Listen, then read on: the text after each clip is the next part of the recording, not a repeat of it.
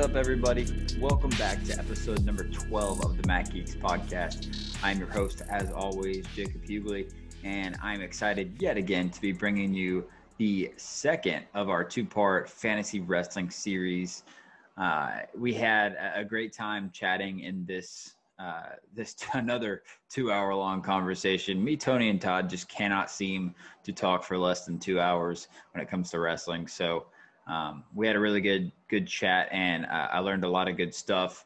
Uh, a lot of good stuff for you guys for your fantasy teams, and uh, if you're if you're just an ACC wrestling fan and you don't know anything about fantasy wrestling, again, I really encourage you to listen to episode number 11 where we went over the first three teams, and then also this episode where um, you get to learn more about fantasy wrestling. And I encourage you to take part in fantasy wrestling. It really is a lot of fun. It's a, it's a good way for you to kind of spread your knowledge of wrestling and uh, become more of a fan of the sport. And it, it, just overall is awesome. So go visit WrestleStat.com and uh, you know join a fantasy league for this upcoming year. Uh, it's only a couple bucks to join a league, and that money goes directly to the guys at WrestleStat who have been doing just a fantastic job since 2013, putting together all this information for us. They basically do it for free, so um, you know I'm perfectly okay giving them a couple dollars here and there. Uh, I mean, they deserve way more than that. So, yeah, but um, last episode, we actually talked about Duke, North Carolina, and Virginia Tech. So that leaves the final three for this episode, which is going to be NC State, Pitt, and Virginia. So those are the three that we get into in this episode. Uh, it's a great time talking about these three teams. They have a lot of hammers in their lineup, a lot of, of really great fantasy wrestlers. Um, and you know we kind of get into it a little bit but remember that there's a difference between uh, you know a, a, great fantasy wrestler and, and a, a, good wrestler in general right? So just because you're not a guy that we want on the fantasy team per se does not mean that you're not a fantastic wrestler right? So uh, we get into that topic a little bit more in this though. So make sure you tune in and here is our episode with the next three teams with me tony and todd It was good. Worked the the nine to five. Um, the little dude got to see his great grandmother today up in Reading, PA. So they were gone for the day. I came up at like lunchtime, and it's it was almost like walking into like a frat house in a way. There were pillows everywhere. There were blankets, pots and pans on the on the sink and on the thing and everything. The only difference is instead of beer bottles, it's like breast pumps and breast milk and and stuff like that. So it's a little bit a little bit more icky, I would say. Still liquid but, everywhere. Right, exactly. But got my sandwich, came back downstairs into the basement to work and, and do wrestling stuff. so awesome. it was, it's been a day. It's been a day. Yeah. Um, I'm looking forward to that at some point. I think I'm I'm 24, so we still got a couple more years. Uh, my wife's getting through dental school, so you know probably a little after that. But uh, you know, w- we've talked about it before, and obviously, with her going to be a dentist and I am a teacher, you know, whenever we get to that point, it's going to be me that's drowning in the baby bottles. So uh, it's way better financial uh, choice there.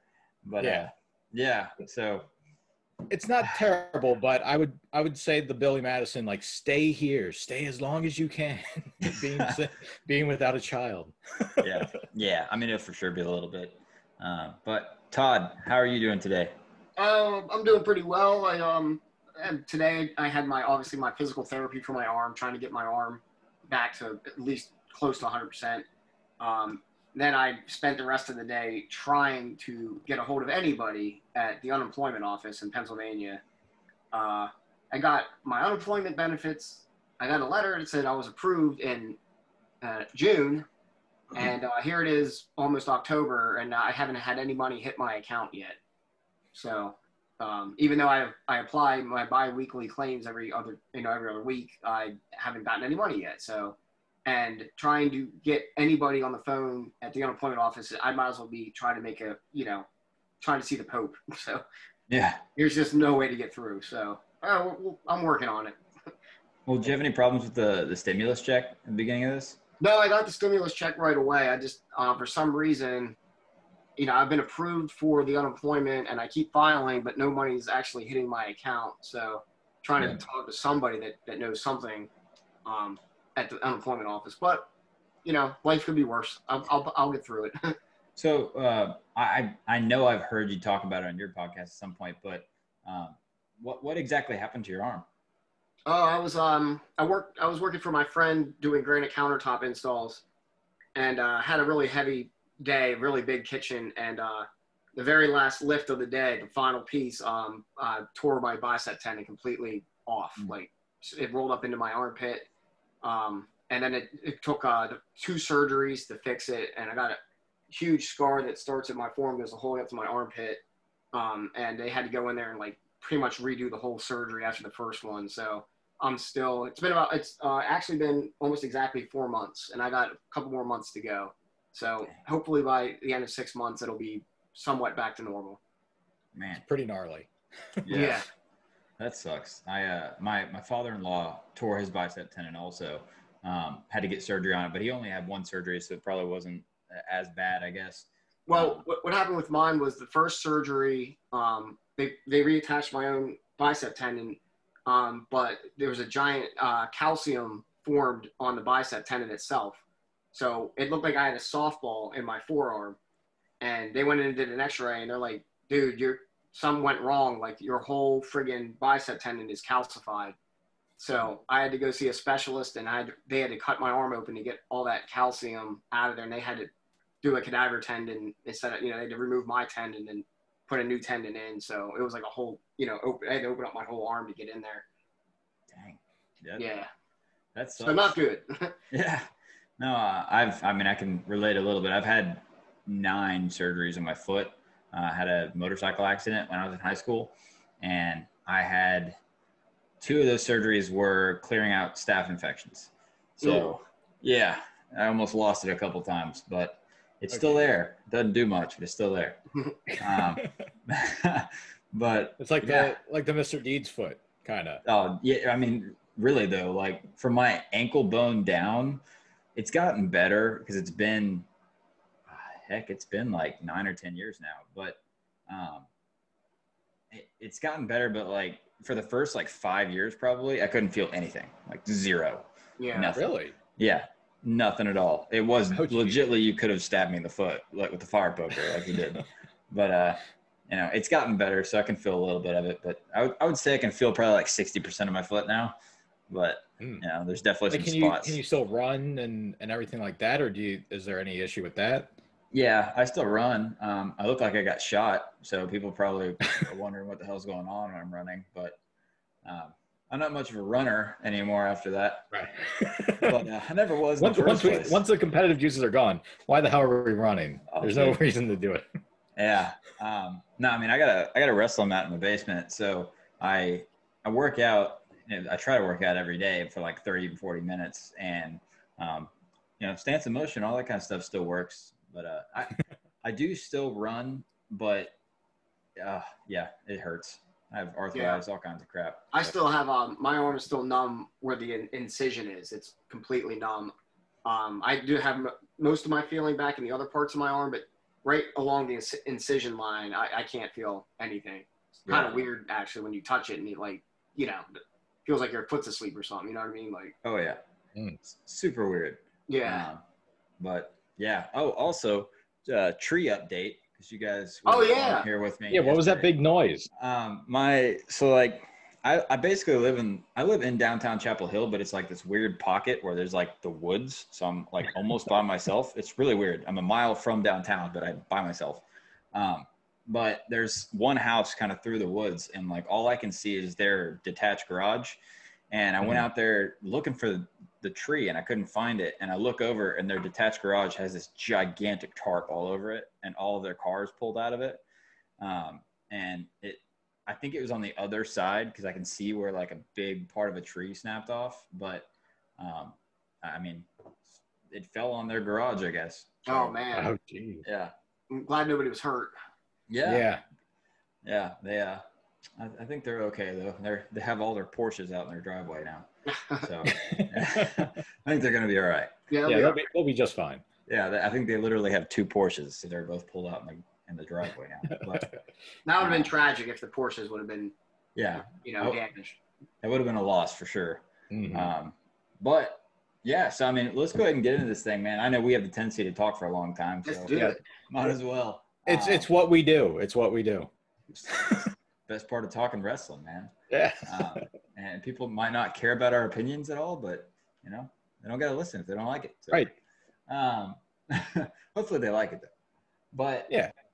NC State, Pitt, and Virginia today. So um, I guess you know we're gonna do the same things we did before. Just gonna assume that there's probably no open tournaments. Those guys will be just kind of pickups if it happens. Um, but just kind of going through these lineups and seeing who we'd want on our fantasy team and uh, maybe who to keep an eye on. So for NC State, um, it's going to be Jacob Camacho, right? Camacho was the ACC champ last year in his uh, second year on campus, but he redshirted first year, right? So his redshirt freshman year, he uh, won an ACC title, beating Jack Mueller. Um, and then uh, Pitt is going to be rolling out. It looks like it's going to be a battle between Louis Newell and Colton Camacho. Um, but and, when I talked to, to Coach Gavin on, I talked to Coach Gavin and, and Mickey Phillippi on there, and they were both pretty adamant about it being, uh, it, it being a battle, right? So we could see either of these dudes. Um, I think, I think it's going to end up being Newell, um, and you know, but don't be surprised if you see Camacho. That's all I'm saying.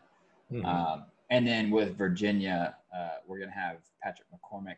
Um, his uh, his Twitter name's the best. He's Patches O'Houlihan Oh, Dodgeball. love yeah, it. this is the best. I saw it and I was like, yeah, yeah, you're my new favorite wrestler. I love you. Um, FNA, Yeah, I even- Cotton FNA. oh yeah, I think I commented on one of his posts with like. I, I think I, I put a post that said like this is the best Twitter name in the ACC or something, and he commented on it. I commented below with like a GIF of the thing falling on uh, on the coach in dodgeball. Two Um, tons of hallmark irony or whatever. funny. but uh, but yeah. So Patrick McCormick, uh, they call him Patch, and uh, he's probably going to get the start. Um, but uh, am I? You know, I, I do host the the HMA podcast with Jack Mueller and Seth Gross, and so I've talked to Jack about Virginia a lot, obviously, and he said definitely keep an eye on Ben Kamali that's behind him. Um, Kamali has a lot of a lot of experience. He's a three-time Michigan State champ, U23 All-American. He's the number eight nationally ranked 120 pounder, um, and, and so he he he's kind of a guy that has a lot of potential, but maybe just hasn't put it together yet. Um, Hmm. so that's also going to be a, a fight for for 125 there. But I'm gonna I'm gonna say it's going to be Patrick McCormick. So with those three guys, right? Camacho, I'm I'm guessing he's probably you know he's going to be our, our best bet for fantasy wise. But what do you guys think uh, about all three of those guys? Let's go Newell, McCormick, and Camacho. I think, uh, like we said in, in yesterday's episode, in the ACC, it's kind of down between these six teams outside of Camacho, uh, Jacob Camacho, that is, from NC State, and Latona. I think it, those are the two top dogs. Everyone else is fighting for third, essentially. Um, I mean, if we're looking at this, Camacho, 20 and 6 last season, almost a 30% bonus rate. And he was uh what was he? Number 26 in fantasy points also. Um i like the way he kind of turned it up at the end of the season. I'm kind of hoping that he kind of runs with that coming into this season especially since it's going to be a sprint not a marathon with being essentially half a season. Um i was under the impression i was thinking that Colton Camacho was going to be the guy for for Pitt. I think that's a, a battle because they have lot or they have have they split or is Newell beat the only winner in their uh their only time meeting? Do they only have one? I believe it's only been once, and Newell Okay. won, and that's why I gave him the edge. And when I t- when I talked to him, they kind of seemed like he was the guy to beat, right? Like Mhm. Camacho could definitely take the job, but right now it's looking like Newell Newell. Yeah. Yeah. And I mean, for me, the two names I'm putting a lot of trust in is Camacho and Latona. The other ones, I'm kind of sitting back and, and waiting to see if something pops up or if there's a good matchup. Um, but and I I should have said this at the beginning of of last uh, the last episode. by no means are we poo-pooing any of these D1 wrestlers. Oh, every th- what I like about fantasy wrestling, I think I say it like in in every podcast that we do. Every wrestler has their moment of being your starter, and with a matchup, with a tournament, or anything like that. So just because we're saying I like Jacob Camacho, but I don't know about Patches O'Houlihan over here. Yeah. You know, that's no slight to to Patrick McCormick at all. And it's not intended to be. We're just kind of looking at look if we're doing a personal matchup thing here. History has shown Jacob Camacho probably has the higher potential to get that win that I need more than the matchup with Patrick McCormick, something like that. Um, Yeah. but that that's what I see from from those three teams. Yeah, and I'm glad you said that uh, because that's something I thought about too. Is yeah, again, like exactly like you said, like just because we're saying that you know we prefer one guy over another doesn't mean that um, that they're a bad wrestler, that they're not going to be an All American or whatever. Like, Right. you know, we're just a couple dudes sitting in our basement talking about wrestling. Um, Yep. But yeah, I mean, I kind of thought about it too. I played fantasy football for forever, right? So I was like, there's definitely some dudes that are awesome that I don't want, you know? Like, Mhm. for example, um, Tom Brady, right? For the majority, like for the first little while in his career, he was definitely a fantasy guy. But the last couple of years, like, I think he's the best quarterback of all time. But do I want him on a fantasy team? Probably not. You know, um, Yeah. like Drew Brees Mark- has been awesome, but this year he's kind of it, it looks like Peyton Manning's last year kind of started Yeah. off for him. So Yeah, um, it does. I, again, one of the best of all time. Do I want him on a fantasy team? Probably not this year. So yeah. Two two things on that. Sorry, Todd, I'm not letting you talk at all. Yeah, sure. Um, two things on that. Mark Sanchez was a fantasy top five quarterback one year. yeah, You know, fantasy sports are completely different than reality. Josh We have to- Allen this year. Josh Allen. What? Josh Yeah. Allen this year. Like, dude, c- come on. Like, yeah, uh, he's awesome fantasy wise, but you really want to tell me he's one of the best quarterbacks in the league? No. Right. It, it depends on the schedule, the matchups, Yeah. everything like that. Again, Mark Sanchez, Mr. Butt Fumble, was a top five quarterback at, at one point. Um, and then second point is I don't know if you um, in PA we were kind of lucky. Barstool now has their their sporting bet uh, or book at, app, and they came out with this new thing called the Overs Club, where if you bet like a hundred bucks on certain mat- games that they're sponsoring, if it hits the over, you win a jacket, and you're part of a club called the Overs Club. I am now part of the Overs Club, the inaugural team. So I should be That's getting my jacket in a couple weeks. Thanks to that game, the Las Vegas and uh, uh, New Orleans Saints game. They Oh, hit the heck yeah. overs. That, I was hoping for interceptions by by uh, uh, Brees and everything like that, but luckily, last second it kind of got hit the over. That saved my week, man. Unfortunately, I'm a Falcons fan, and we don't know Oh. what onside kicks are. So I literally, Look, Can I ask you a question? oh my Why- god, Why were the Falcon fan if players surrounding the ball and not jumping on it? Like dude, you they're got acting me. Like it was like a like it was a punt. I was like, guys, jump on the ball. You should have seen me like sitting there on the couch screaming at the TV, like, grab it. what the hell are you doing? Uh, I don't get it, man. I mean, it's been a rough road being a Georgia sports fan. You know, my my senior year in college, we are winning the national championship and then end up losing in overtime. You know, the next year, lose to Alabama again when we were up big again. The Falcons lost the Super Bowl 28 3. We don't know Oh. what onside kicks are now. Like, I swear to God, I'm just going to throw a dart at a map and pick another state and just be like, yep, I'm a fan of them now. But, But don't don't become an Eagles fan because you're it'll just be misery. It's worse. oh, man. At least you won a Super Bowl. Yeah, that's true. Uh, it's been a while. Yeah. yeah. Oh, whatever. But, all right. So, Todd, 125. Do you have anything about these guys?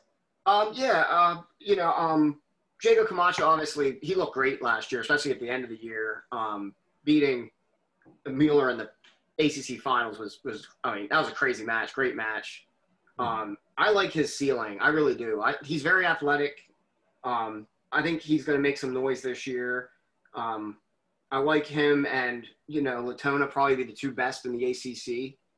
Um, the other guys, I'm going to probably have a wait and see kind of to see how they go. Like Louis Newell, I know him because he's from he's a PA boy.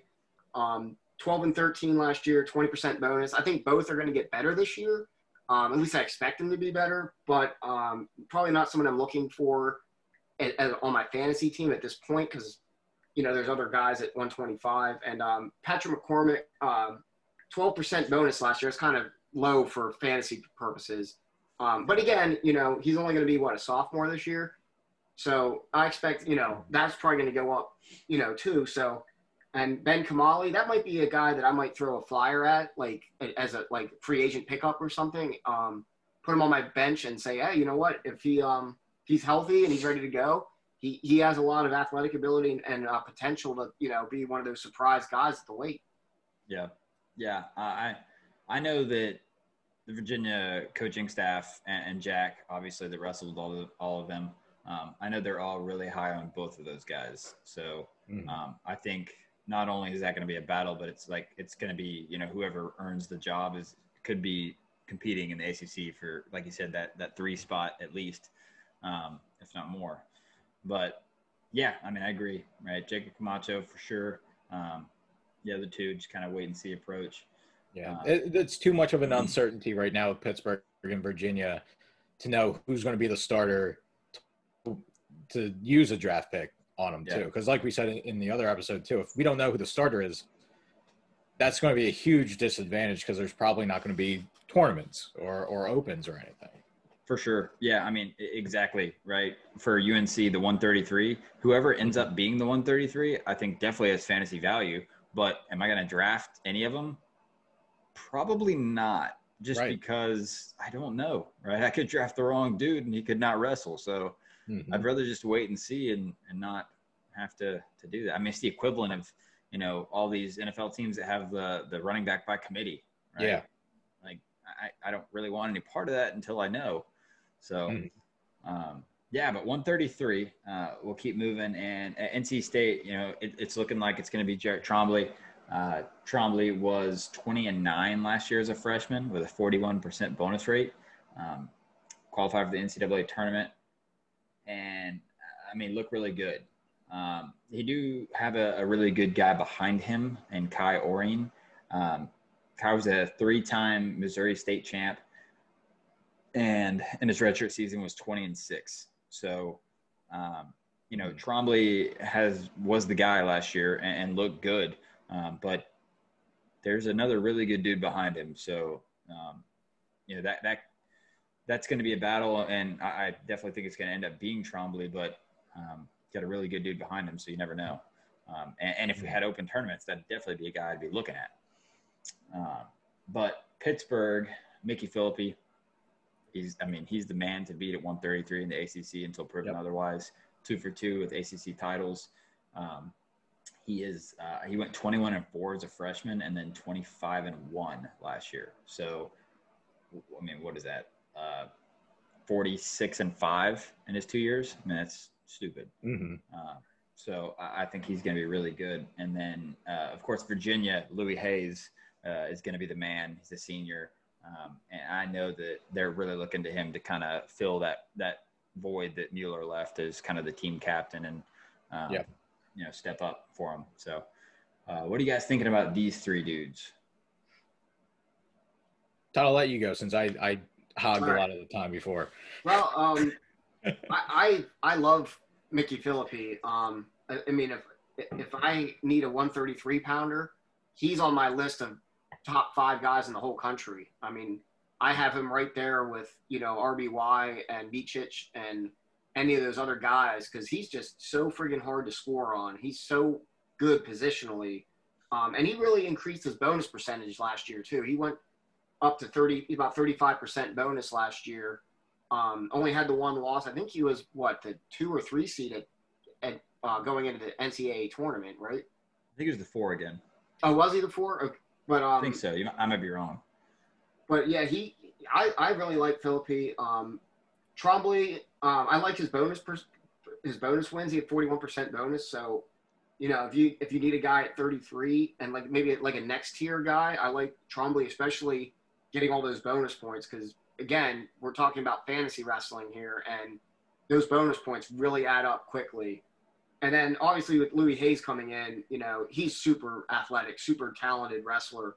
Um, mm-hmm. again, um, only 25% bonus last year, but um, was 40% before that. Um, when he's healthy, you know, he's he's lethal. He's just a super tough out for anybody. So um, I, I, I know that Virginia's probably really happy they got him. So um, it's going to be tough in the ACC at this weight. It's going to be super tough weight.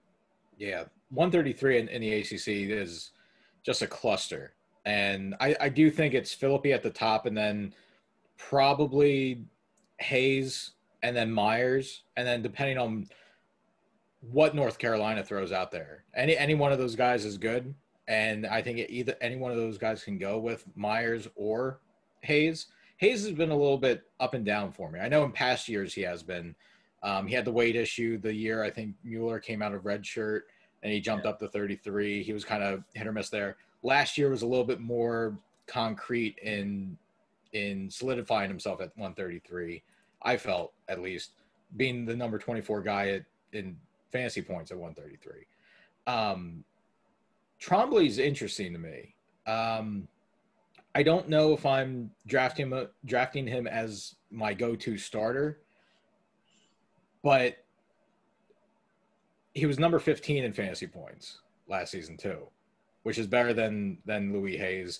And if I and like what Todd was saying, with the bonus rate going up for Phillippi as opposed to the last season when he was round to 12, I think Phillippi is like on par with RBY.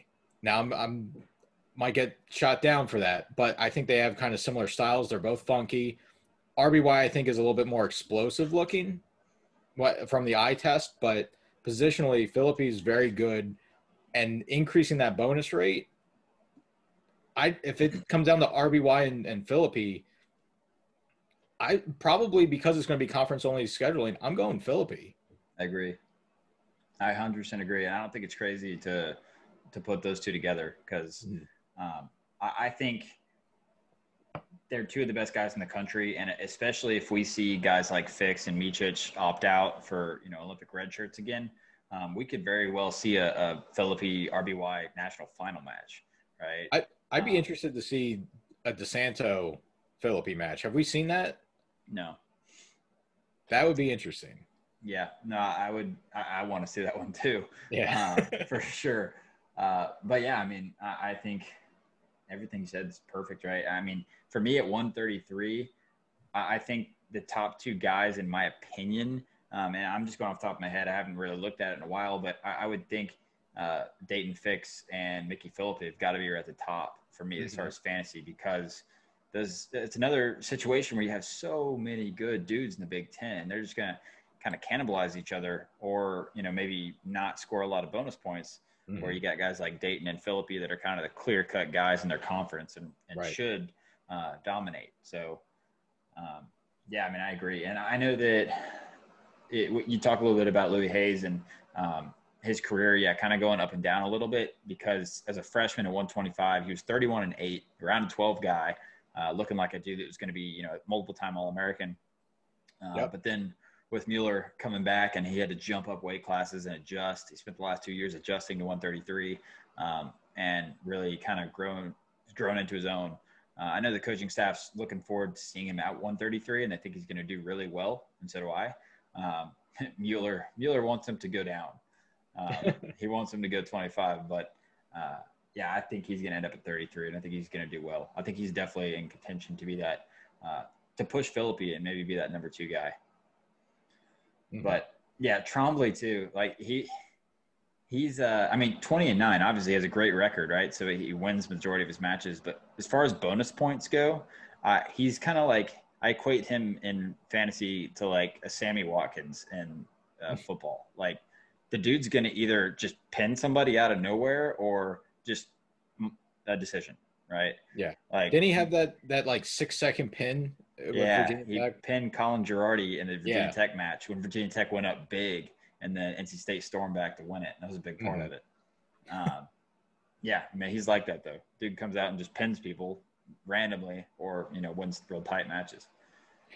But yeah, I mean that's 133 for those three guys. Uh, are those three teams, and, and, we'll keep rolling. 141 for NC State.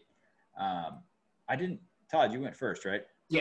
Cool. Um, yeah. I mean, we, we get I get lost in talking, so I don't remember where we went. But Whatever. 141, uh, Tariq Wilson for the Wolfpack. Um, at, at, I mean, we know Tariq, right? He came out his freshman year and, and got third at the NCAA tournament.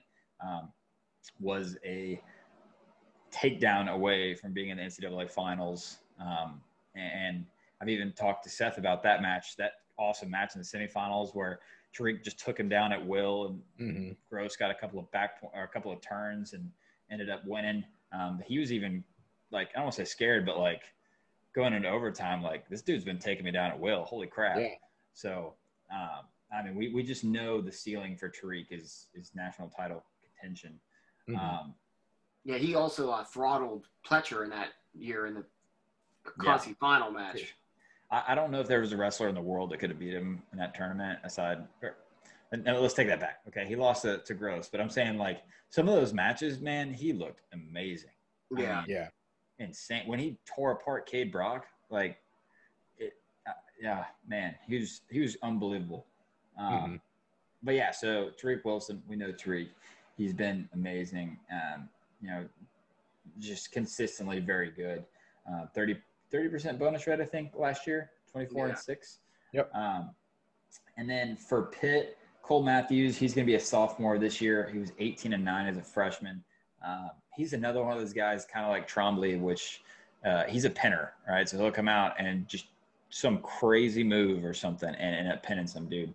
Um, and Philippi said that he was exciting to watch. You know, he liked watching him Mhm. um, because of that, right? But um, got it kind of had a good freshman year, but is definitely looking to improve and, and continue to build on what he started. Um, and then at Virginia, uh, it's gonna be it's gonna be a battle between Brian Courtney and Nick Coy. Um, I, I know that Brian Courtney was a starter last year um, and was 22 and 15, so was I mean had a very good season for the Cavs. Um, but I've heard a lot of really good stuff about Nick Coy. So uh, I mean, it it really does. It seems like the dude's obsessed with getting better and is kind of that guy that I guess they have to kick out of the room sometimes. You know. Yeah. So good. Is he uh is he related to Cam Coy? yeah, they're brothers. Okay, Um, that makes sense. yeah. So uh, I have Brian Courtney as the starter, but don't be surprised if if Nick Coy wins the job at some point. Mhm. Um, I'm not predicting it, but just keep an eye out. Yeah. It's, Um, another one of those. Ro- ACC seems to have a lot of roster battles, which is not a bad thing. It just shows that there's a lot of good competition even within the teams. I think that's one reason why they're such a power conference right now in wrestling. There, a lot of good guys are going to the ACC, and that at some point there's going to be roster battles. And Yeah, no, absolutely, and, and also, I mean, I'm I'm kind of pumping up Coy here, um, but the same with Courtney, right? Because uh, he was a two-time PA state champ, and I know that uh, talking to Jack, Jack said, I think he even said on one of the podcasts we had that we haven't seen the the the best Cam or the best uh, Brian Courtney yet. He said if we get to see the Brian Courtney that won state titles in PA, like that dude's an All American contention, is what he said. pretty good praise. So, yeah, that's I mean that's coming from Jack Mueller. Yeah, so um, he said, you know, if we if we see, you know, maximized Brian Courtney, then then he could go on a tear. So Um, I'm I'm pretty sure. Uh, don't kill me if I'm wrong here, but I'm pretty sure that Brian Courtney won the hardest bracket ever in PA state history. He, there were three returning state champs at the weight, and he beat all three state champs to win the title that year in his weight class. Really? Yeah. So it was a super tough weight. There were three returning state champs, and he beat quarter semifinal. He beat all three state champs to win his state title. That's so insane. yeah, super tough kid. Um, not doing in college what I thought he would, but it was only a freshman, so maybe you know a little bit of just getting his feet wet and getting his you know you know college legs underneath him. I know myself. Um, I really struggled my freshman year wrestling in college. It's just completely different, um, especially mat wrestling. You know, it can be. You know, I, I just really struggled on the mat my freshman year, but I got better at it. You know, just getting pounded on every day. Um, but I, I expect Brian Courtney to have a pretty good back, bounce back season. I don't know if I'm drafting him yet, but I'm definitely keeping my eye out for if he, you know, rounds into shape, like rounds into form like he did in high school, and then Tariq Wilson. I, I don't I don't know about Tariq at, at this weight. I would kind of I don't know what what his body fat is or how hard it is. I'd love to see him back down at 33. Um, he just didn't seem to have the same zip at 41 that he did at 33. Um, I have no idea how much like a weight pull it is for him to even get back down to 33. But um, and then Cole Matthews, super talented, freaky, athletic hips guy in, in high school. Um, 18 and 9 last season, 22% bonus. I actually thought he might have better bonus in college, or maybe he will. He's only a freshman, but um, yeah, he had he had some of the best funky hips I've ever seen um, coming out of high school, and he just, you know, he looked so good at the state tournament. Um, I'm really looking forward to seeing him get better with, at the Pitt program. So super tough competitive weight in the ACC again at 141, but you know, obviously probably Tariq's the best out of the three.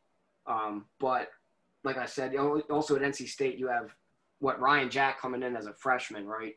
Yeah. So my guess is I'll probably what redshirt Jack and go with Tariq, who's the senior. Yeah.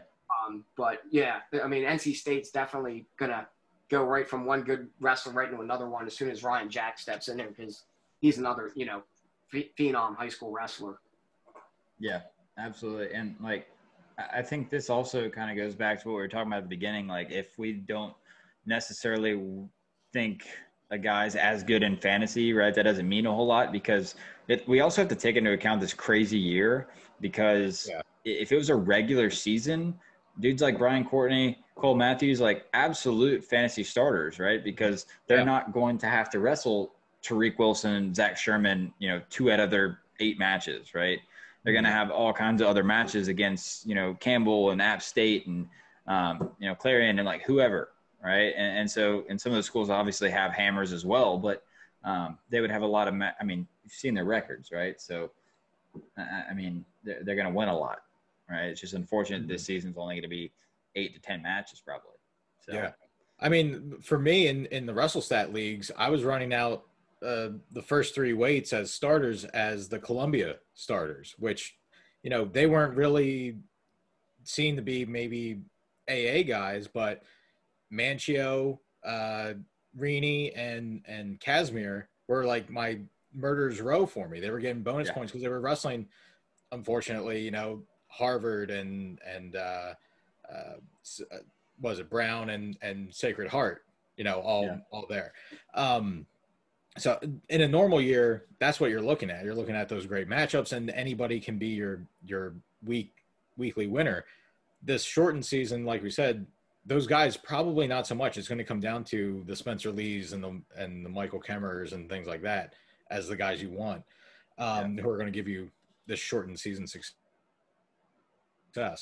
Um, with the, the two big guys here in, in this grouping is Tariq Wilson and, and Cole Matthews. And Cole Matthews started off last season on fire. He won the uh, Michigan State Open. Um, he pinned Josh Heil from Campbell. Um, but then he ran into Pletcher and got majored, got maybe came back down to earth a little bit. And then after that, he was kind of sign wavy. You know, he was up and up and down. He beat, or no, he didn't beat, but he came close to beating Tariq, I think, at Scuffle uh, a couple times. I think they went into like ride out or something like that. Um, Tariq, I had really high hopes for last season. He was kind of my sleeper pick um, in our regular fantasy thing because I think at, at 33 when he was wrestling the duel against Pletcher where he injured his foot, he was beating Pletcher pretty handily. And then he was injured and he came back and that's from then he wasn't kind of the same you know, yeah. that, injuries will do that.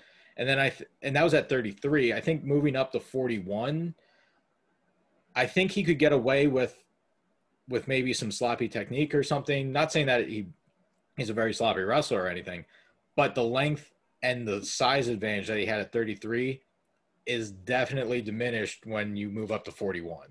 And I think he kind of ran into that a little bit last season. So hopefully another year, his senior year, he kind of puts everything together. He's had some time to maybe put on good muscle and things like that. Last season, he was number 16 in fantasy points, um, with an average draft position of being the 31 pick, the number 31 pick. Um, I I would definitely look at drafting Tariq Wilson. Um, Cole Matthews, maybe a late, late round pick, later rounds, 14, 15 rounds, something like up. that. But Tariq, I could see as something about it. I don't know. He's he's got like s- sleeper potential for me. Yeah, I mean, well, with Tariq, my thing is, I, I could definitely draft Tariq, especially if you miss out on those first couple rounds and some of the Yeah. the big big names. Um, but when you look at Tariq, if you have him on your team, my only advice would be start him every week except for the week he hits Sherman, and that's not at all saying he's going to lose to Sherman. That's just saying that's going to be a really tough match, and I could definitely go find some dude on the waiver wire that has the potential of getting bonus points, right? And Mhm. so, um, unfortunately, in fantasy wrestling, which unfortunately, fortunately, whatever, I, I kind of like it. But you know, if you lose, you lose the amount of points your guy lost by, right? So if your guy gets pinned, you lose six points. Um, I think that's awesome. So I mean, it makes it even more. It's a great equalizer. Yes, it 100% changes the game. I love it. Um, it- I mean, it just, uh, I, I think it's so cool. Um, but yeah, I mean, for me, I, I'm starting Tariq every single week, unless, except for the week that he hits Sherman, and that's just precautionary. Mhm. I'm not saying that he's going to lose or anything like that, but even if he wins, um, it's probably going to be a, a decision, and I can find somebody, you know, on the uh, in the transfer portal, I should say, um, Mm-hmm. that that can probably get more than three for me that week. My only, uh, I'm a little worrisome with his matchup against Cole Matthews too, because they've wrestled a couple matches and and it's been close. I think, was it in ACCs they they met too, maybe. Um, let me see, real quick. I need to pull that up. Um, Yeah, so they they met in at the ACC championships and um, he lost ten to nine to Tariq. And I think at Scuffle he lost like a, a an overtime match three to one. Or no, I'm sorry, that's the wrong person. Uh, two to one. He lost. Yeah. uh, three. So there, some guys just have other wrestlers' numbers. You know, they're bad matchups, like we saw maybe Bo and Deringer. Um, it's just bad matchups. The other guy is just not. Uh, what, what what what's the word I'm thinking of? Like not conducive to to Tariq's style Yeah. or anything. So I would s- still, I think Tariq out of these three is a guy that I'm drafting probably mid mid rounds. Yeah, for sure. I agree. Um, and, and we'll keep rolling. So 149 now. Um, 149 for, for the pack. We're going to have AJ Leitten. Um, it's going to be between Leitten and Grippy, but I think that Leitten kind of asserted himself as the guy at the end of the season last year. Um, he, his record 20 and 10 last year. Um, and like I said, it was kind of a, a, a little bit of a fight back and forth between him and Grippy, but um, you know he ended up kind of winning the job for Coach Pop. Um, uh, really solid veteran guy that you can count on to get some wins. Um, just it's kind of dependent on the matchup, in my opinion. Um, Hey guys, I'll, I'll, I'll be right back. Um, I think my cat's getting in a fight outside with another. you're be right good. First we have a tree, now we have a cat. Yeah. hey. Um, wow. Yep. I haven't heard that one before, but we got it. um, that's funny. All right, so 149 for Pitt. Uh, it's gonna be Luke Kemmer. Um, Kemmer was nine and nine last season. Um, he was the starter uh, for the majority of the season, and then Dallas Bullsack ended up getting the the nod at ACCs. Um, I I know I talked to Coach Gavin about it, but I can't remember exactly what happened. Um, I think there might have been sickness or injury or something going on. Um, but Kimmer was the starter for the majority of the year, Mhm. nine and nine. Um, and for Virginia, a guy I'm really high on is Denton Spencer. Um, Denton Spencer was 24 and nine last year, and that was, I believe, his sophomore season. Um, he started at Gardner Webb uh, his first year, and then transferred to UVA, redshirted, and then this was his sophomore year. Um, and he had a 41% bonus rate. So, what are your thoughts on these three guys? At 149 with these three teams, I think this is a, a sit and see kind of thing. Wait to see what what happens. I agree with Spencer. Uh, I'm very high on him. I'm bullish on him. I don't know if I'm drafting him or if I'm doing a late round draft pick on him, just because at 49 there's a lot of of good guys. I mean, in our dynasty draft that we did with mass scouts, Kanen Storr is still available, and so I, I mean, you're going down to Alec Hagan, even Mikey Carr. I think Mike Carr is coming back. I haven't gotten confirmation on it, but I think he is. I mean, 49 is very deep, and especially if you had Yianni coming in. For NC State, I think that's a roster battle with Leitten and Grippy. Um, I think Leitten was you said was a starter last season, right? Yeah, yeah, he ended up getting getting the, job at the end. He, he Right. started the majority of the matches, but it did kind of go back and forth, especially in the beginning of the year. Yeah, I mean, Leitten was 20 and 10 last season. Grippy was 16 and 8. They both have about the same rate of bonus 26, 27% bonus rate. Uh, Leitten was the number 38 fantasy wrestler at 49, and Grippy was the number 42. So they are very equal. Yeah. you know, I don't, that's one roster battle I'd like to see happen. And then if they're available for certain matchups, Yeah. definitely looking to pick one of them up, whichever one's the starter. Um, Pittsburgh, Kemmer for me is is not a, a draft pick at this point. He was 500 last season, nine and nine.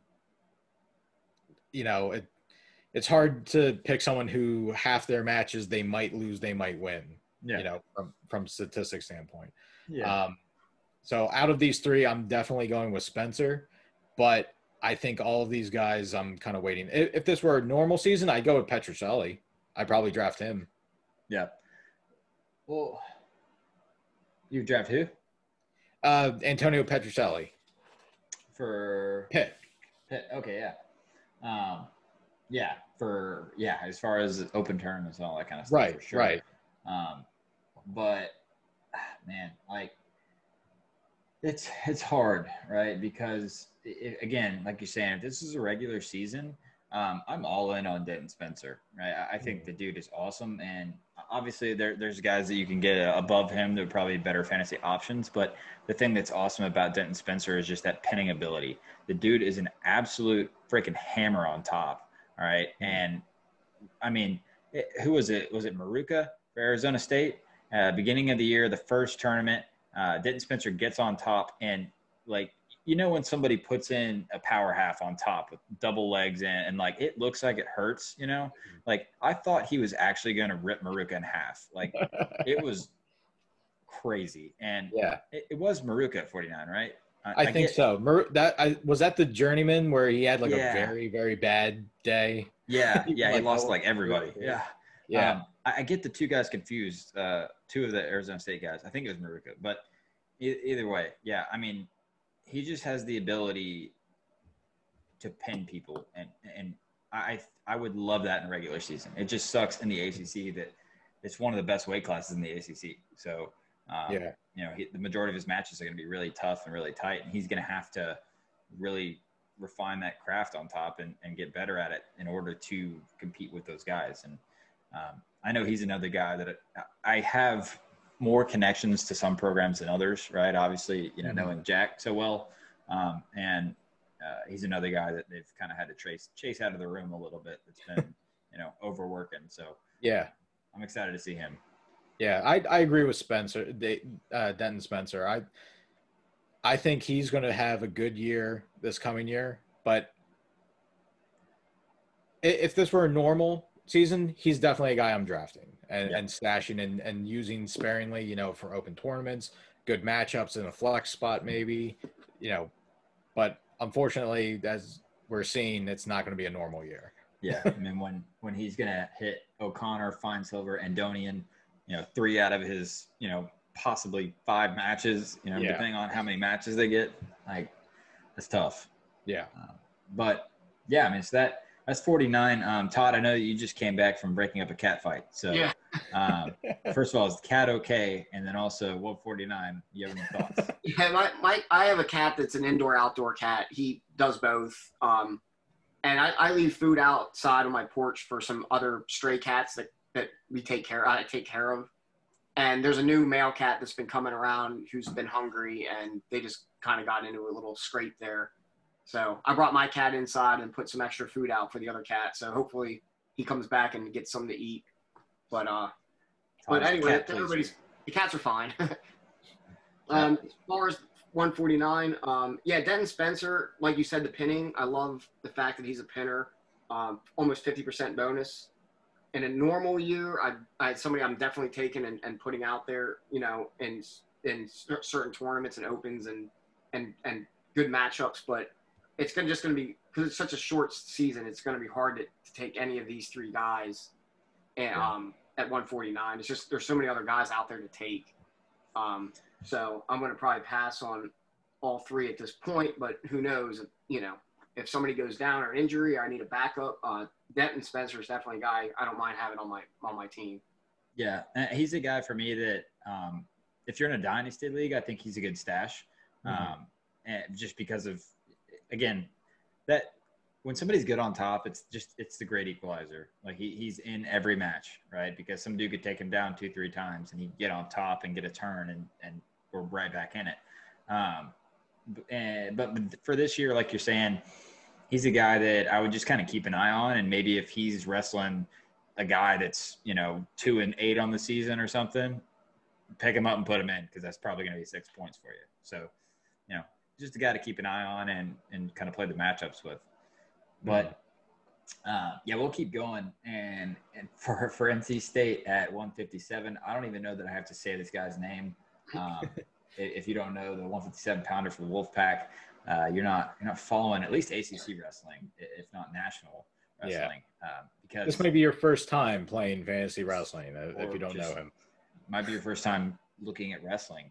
Yeah.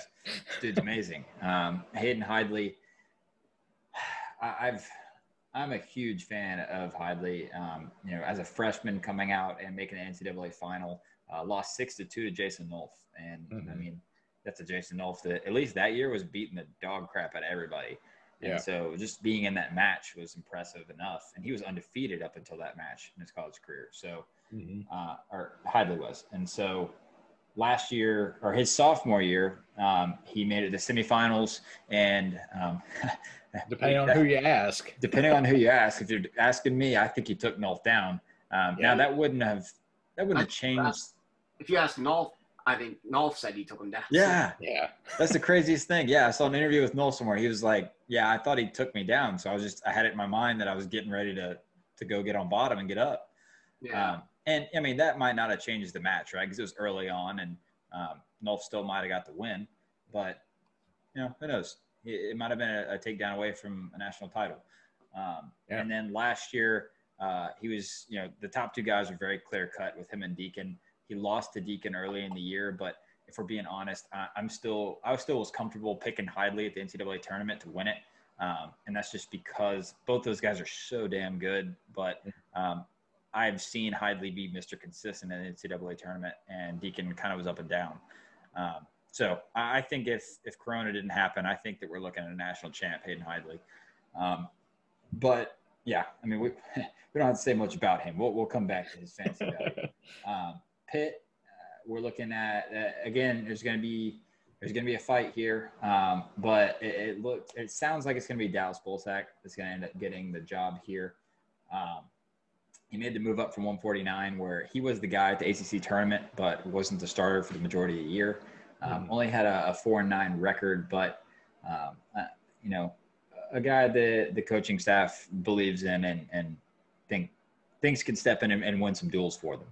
Yeah. Um, and then for Virginia, I'm going to say this one very caution cautionary. Um, Justin McCoy is the 157 guy that we're projecting right now, um, but I know that I've heard a lot from Jack uh, that McCoy might be going up to 65. Um, I guess he's kind of big right now, um, and uh, apparently it's a, it's a thing where he could be the 65 and, and Jake Keating could be the um, 57, I believe. I believe it's that way. Um, Okay. But those Jake Keating and, and Justin McCoy are the two guys to kind of keep an eye on for 57 for them.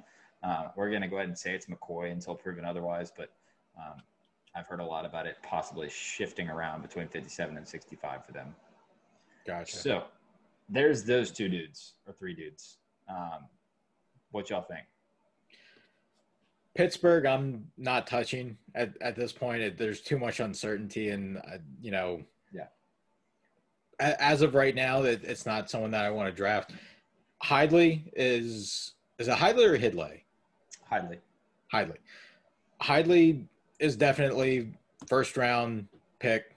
Um, I do agree with you that he's Mr. Consistent. I don't agree that he would have won a national championship because I had Deakin man. on my team. So oh, obviously man. I was rooting for Deakin. Um, and but I think it's one and one A between those two. They are so good. And I think Deakin kind of figured it out last year. I, I think Storniolo was on some podcast, I forget which one, saying that Deakin was kind of overtraining in a sense. You know, he was putting in way more time. He was staying in the room longer than anybody else, and it just kind of broke him down a little bit. And they said this year they were going to try something different. I had, I think I had my choice of Hidlay or Deakin, and I went with Deakin. Glad I did for, you know, Las Vegas' sake. Um, yeah. But Hidlay, like you said, Mr. Consistency, 28 and 1 last season, only lost to Deakin. He was the number two fantasy wrestler at 157. The only reason he wasn't the number one is because Jonathan Ross, who redshirted for Lock Haven, wrestled 60 matches. That's the only only reason why yeah. that uh, was not number one at 157, but he was number five overall in across all weights in fantasy sports in fantasy yeah. wrestling. Um, so like you said, he kind of goes without saying with his accolades where you should draft him. Yeah, and the thing, sorry, I didn't mean to cut you off, go. but uh, adding with him um, that's important is that you talked about him being number two, 57 for uh, in, in fantasy points. Um, one of the big reasons for that was there was a real big uptick in his bonus point percentage last year. Um, yeah. He's always been a bonus guy, but he went from 57% to 72. Yeah. So uh, yeah, that's that's, that's a dude huge. you want. yeah. Sorry, I didn't mean to cut you off. No, that's fine. Um, Virginia, I that's it's intriguing to me because they had two guys last year in, in McCoy and in Justin Phillips, I think was 57 too. Um, yeah. and both of those guys were were decent. Uh, the 18 and 13 for McCoy. I think he he beat Teamer, if I remember, early on in the season yeah, uh, which kind of made people like recognize his name and and uh, the notice the 57 at Virginia. Um, Justin Phillips himself, 32 and 13 last season, almost a quarter being by bonus. I, I am still kind of where I, I think they're kind of in the same boat of Denton Spencer. You know, if this were a longer year, yeah, I'd be taking a Virginia 157 pounder. Shortened season, I don't think so. I think I'm taking yeah. a flyer, maybe putting on a short list. Yep. What do you think, Todd? Um, yeah, I mean, obviously Hidlay's the, the, the he's the, the, gold standard in the ACC and, and pretty much across NCAA at this weight. Um, he's just a beast. I mean, he and his brother, they're, they're just, you know, they're so strong, so powerful, so good positionally. Um, so obviously Hayden is a, is a first round pick. If you need a 57 pounder and that's the guy you want to take, there's nothing wrong, especially like you said, almost 75% bonus, which is great. Um, my only thing is I would say is uh, if you're playing in a dynasty league or maybe, I don't know, like we talked about yesterday with Virginia Tech, maybe pushing all their chips into the middle. If NC State maybe wants to do the same thing, I would, I'm telling you right now, I would take Ed Scott on my team and if I was dynasty league, I'm, I'm taking him and storing him on my bench. Um, if they do pull his red shirt, I could see them maybe putting him at 49 to making a push for a team trophy. Yeah. Um, I will say I was at PIAA this year, and there were like four guys that really stood out above everybody else. And Ed Scott was one of those four guys. He just looked, he's college ready now. He is unbelievable. Um, I believe the match in the semifinals was his first match of the year that wasn't a pin. I think he had like 30 some straight pins in a row, and then he beat the kid in the semis like 11 to 1. Yeah. And then he did have a pretty good match in the finals against Cam Robinson, but that was another guy that was ranked, you know, fifth in the country. But um, Iowa know, State, I'm, right? What's that? Cam Robinson, the Iowa State. Yeah, the Iowa State right. from Council Rock South. Council yeah. Rock North. North. Yeah. Yeah. yeah. But um, yeah, I mean, I'm I'm gonna I might even take a flyer on Ed, Ed Scott in a late round just to, just in case that does happen. Um, but I, I could see NC State if they if they think other teams are sitting guys out, and NC State wants to push for a team trophy, I could see him going right away. He's college ready now. We talked about it on our show, but he he barely lost to Zackrell in an open college open tournament. They wrestled in the finals of the Clarion Open. He lost on riding time. I think it was seven six, but it was six six in the match and lost on the riding time point. But Zachary was ranked what fifth or sixth in the country last year, and he went right with that guy. And he was a senior in high school, so um, I just wanted to throw that out there for anybody that listen and maybe a guy that if you're doing a, a keeper league, a fantasy or a dynasty league, uh, Yeah. it's got definitely a name that you should know for wrestling. Hundred percent. And uh, so I want to point out too that um, the only team that I haven't actually talked to on the phone uh, has been NC State. So uh, I haven't been able to get Coach Pop because he's so. I mean, he's a busy dude, right? Um, all of them are. Um, but I haven't been able to get him on the phone. So um, who knows? That that definitely could be a thing. I, I could see that happening. Um, but you know, we'll have to wait and see. Hopefully, I can get him on and we can talk about it. That, that would be huge if they get Ed Scott at 149, Yeah. just team wise, like a, as a dual team. Oh yeah, for sure. Um, but yeah, I mean, um, I mean, I guess that's that's probably it for those guys, right? Hayden Hidlay is is a first round pick, um, and then the other two guys, because of the season being in the way it is, probably don't want at the moment, um, but could definitely be something down the line. Mm. Uh, 165 is going to be Tommy Bullard uh, for the NC State Wolfpack. Uh, Bullard was the number 10 seed at the NCAA championships that got derailed last year. Um, he had bonus in 52% of his matches, a 23 and 6 record. So over half of his wins coming via bonus points. Uh, that's another case where uh, I'm just, uh, I mean, top wrestling is the great equalizer, right? Um, I'm a huge fan of it. That's what I teach a lot um, as far as my, my team I, I coach. Um, I'm a big top guy. But uh, Tommy Bullard and then Pitt for 165 is, I mean, 165 is another stacked ACC weight class. Uh, Pitt, you have the returning ACC champ, Jake Wenzel. Um, Wenzel is another guy. I can't remember what his seed was, but I think he might have been the four seed as well, like Clay Lott, um, and won a won an ACC title. Um, but yeah, I mean Wenzel, um, like I said, won an ACC title and has been very good. Right, eighteen and seven last year. Um, one sixty five for Virginia. Uh, right now it's Cam Coy, um, but also keep an eye on, like I said, um, possibly seeing uh, Justin McCoy move up or Jake Keating battle for that 65 spot. Um, I know Jake Keating's a guy that, that's name's kind of floating between those two weight classes and has been a starter for them in the past. Um, so I, I I went with Cam Coy, um, but you we're that we're gonna have to wait and see how a couple of those weights turn out for the Cavs. Yeah. So, um, what do you guys think on these guys? I guess I'll go to Todd.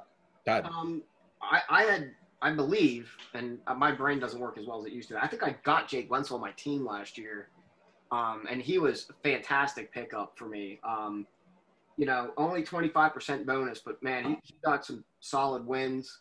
Um, wouldn't mind at all having him again on my team. Uh, I think he's just going to get better.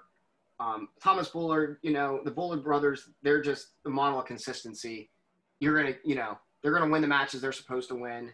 Um, they're going to get the bonus. And uh, my only little hesitation on the Bull is, or I think they're right out of All American contention. I think they're maybe round of 12, um, just because their weight classes are pretty loaded. Um, But I have no problem with with you know them, you know, being on my fantasy team. Um, and then obviously with Virginia, I'm going to obviously hold off on that weight for uh, Cam Coy. Really hasn't done in college what I thought he would coming out of PA.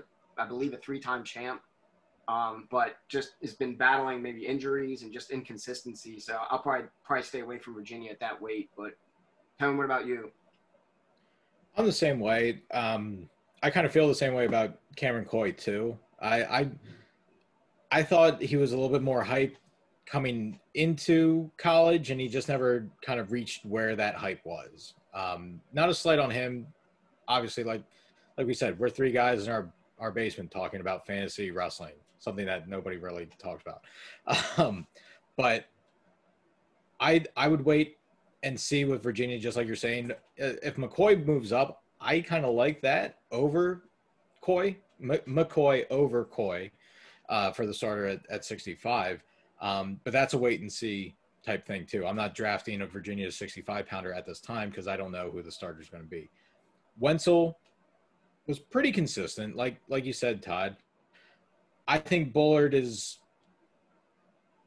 both both Bullards are are good pickups, and obviously we'll get to 174. Tommy Bullard, number 15 at fantasy points at 165. Like you said, over 50% bonus rate for him. Now his average draft position, he was the number ranked 146th uh, wrestler, Tommy Bullard. Um, his brother, which, like I said, we'll get to, 269. And they have pretty similar records, I, am pretty sure. One match um, off. One match off. And I'm I'm going over to 74 too quick.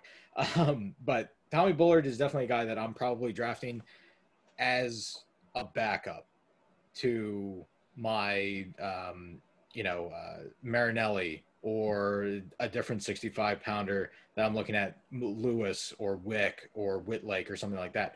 But if you miss out on those top guys, I don't think Bullard's a bad bad pickup. Because again, at 65 in the ACC, who who else are we dealing with with the other side? Man, uh, 165 might be Lewis and Kennedy. Yeah, yeah, might be one of the toughest weight classes in the ACC. Mekhi Lewis, Jake Wenzel, Tommy Bullard, uh, Kennedy Monday. And, I think yeah. it. I think it's those three, but Wenzel is. I think he does pose some problems too. I don't. I don't know. It, if Bullard falls to me, I'm I'm taking him. Uh, it, probably mid rounds. Yeah, I mean it's just it, it's the possibility of bonus with him for sure being yeah. so good on top. I mean, I can't tell you how many matches I watched him wrestle both of them I mean, because they they're based. I swear, I hate saying it because they're twins, but they wrestle the same, right? um, so it's like seeing the same dude wrestle two times in a row. Yeah. Um, and yeah, I mean, I can't tell you how many matches I saw both of them wrestle a guy that was you know projected to be better than them, um, and they just destroyed him on top. And so mm-hmm. um, I, I think you know, looking at, at FloWrestling's rankings, they have Tommy ranked at number seven. Um, and, so I think that he's definitely a dude that could sneak in to be an All American this year. Um, yeah, but he is definitely on that fringe, like Todd said. So uh, we'll have to see. Just depends on on the progress.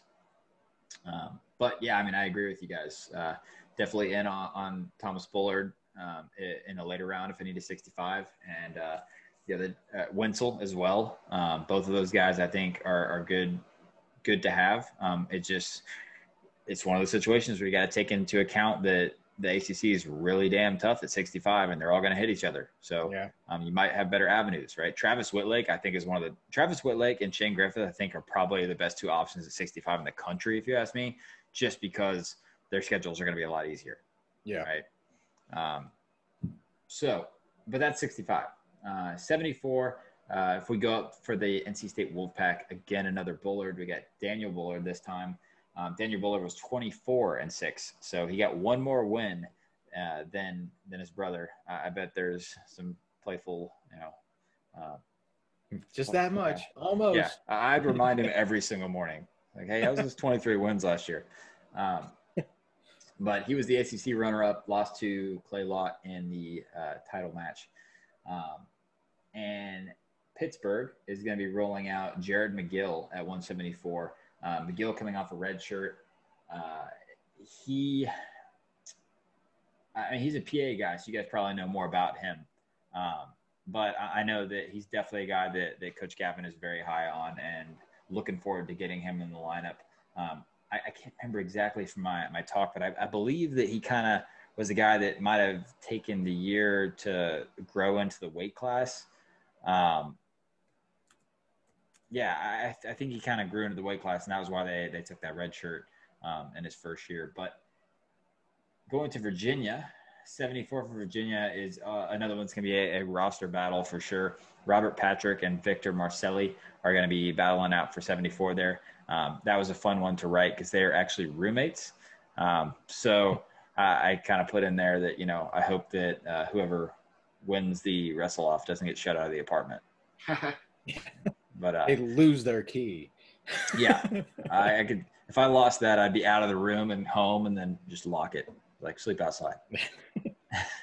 uh, but yeah, so those are those three guys. Um, what y'all got on on Bullard, uh, McGill, and I think I have Patrick penciled in as the starter for the Cavs. Patrick's interesting to me. Um, with a 10 and 3 record last year, his, his bonus rate is what's intriguing 54%. Yeah.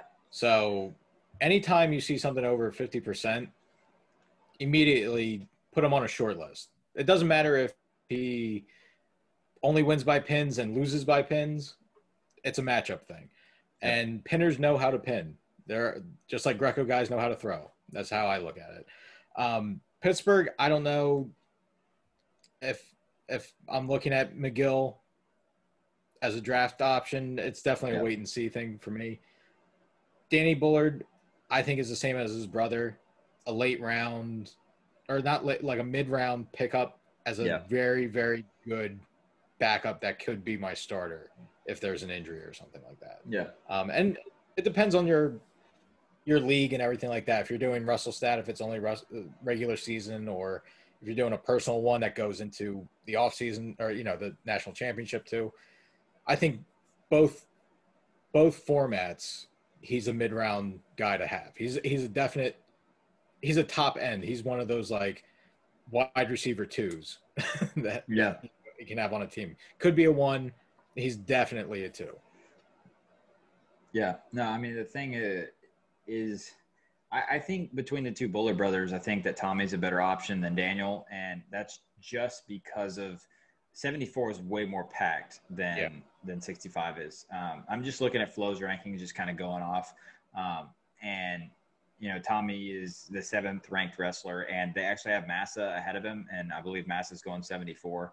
Um, Yeah. So I put him at at least six for them, um, and then. Uh, Daniel is down at 12 at 74. And again, you got to slot Massa in above him too. So, Right. um, not saying rankings are, are the end all be all, but um, you know, there's there's just a bunch more dudes in 74. So, Yeah. um, yeah. But Todd, what do you got on these guys?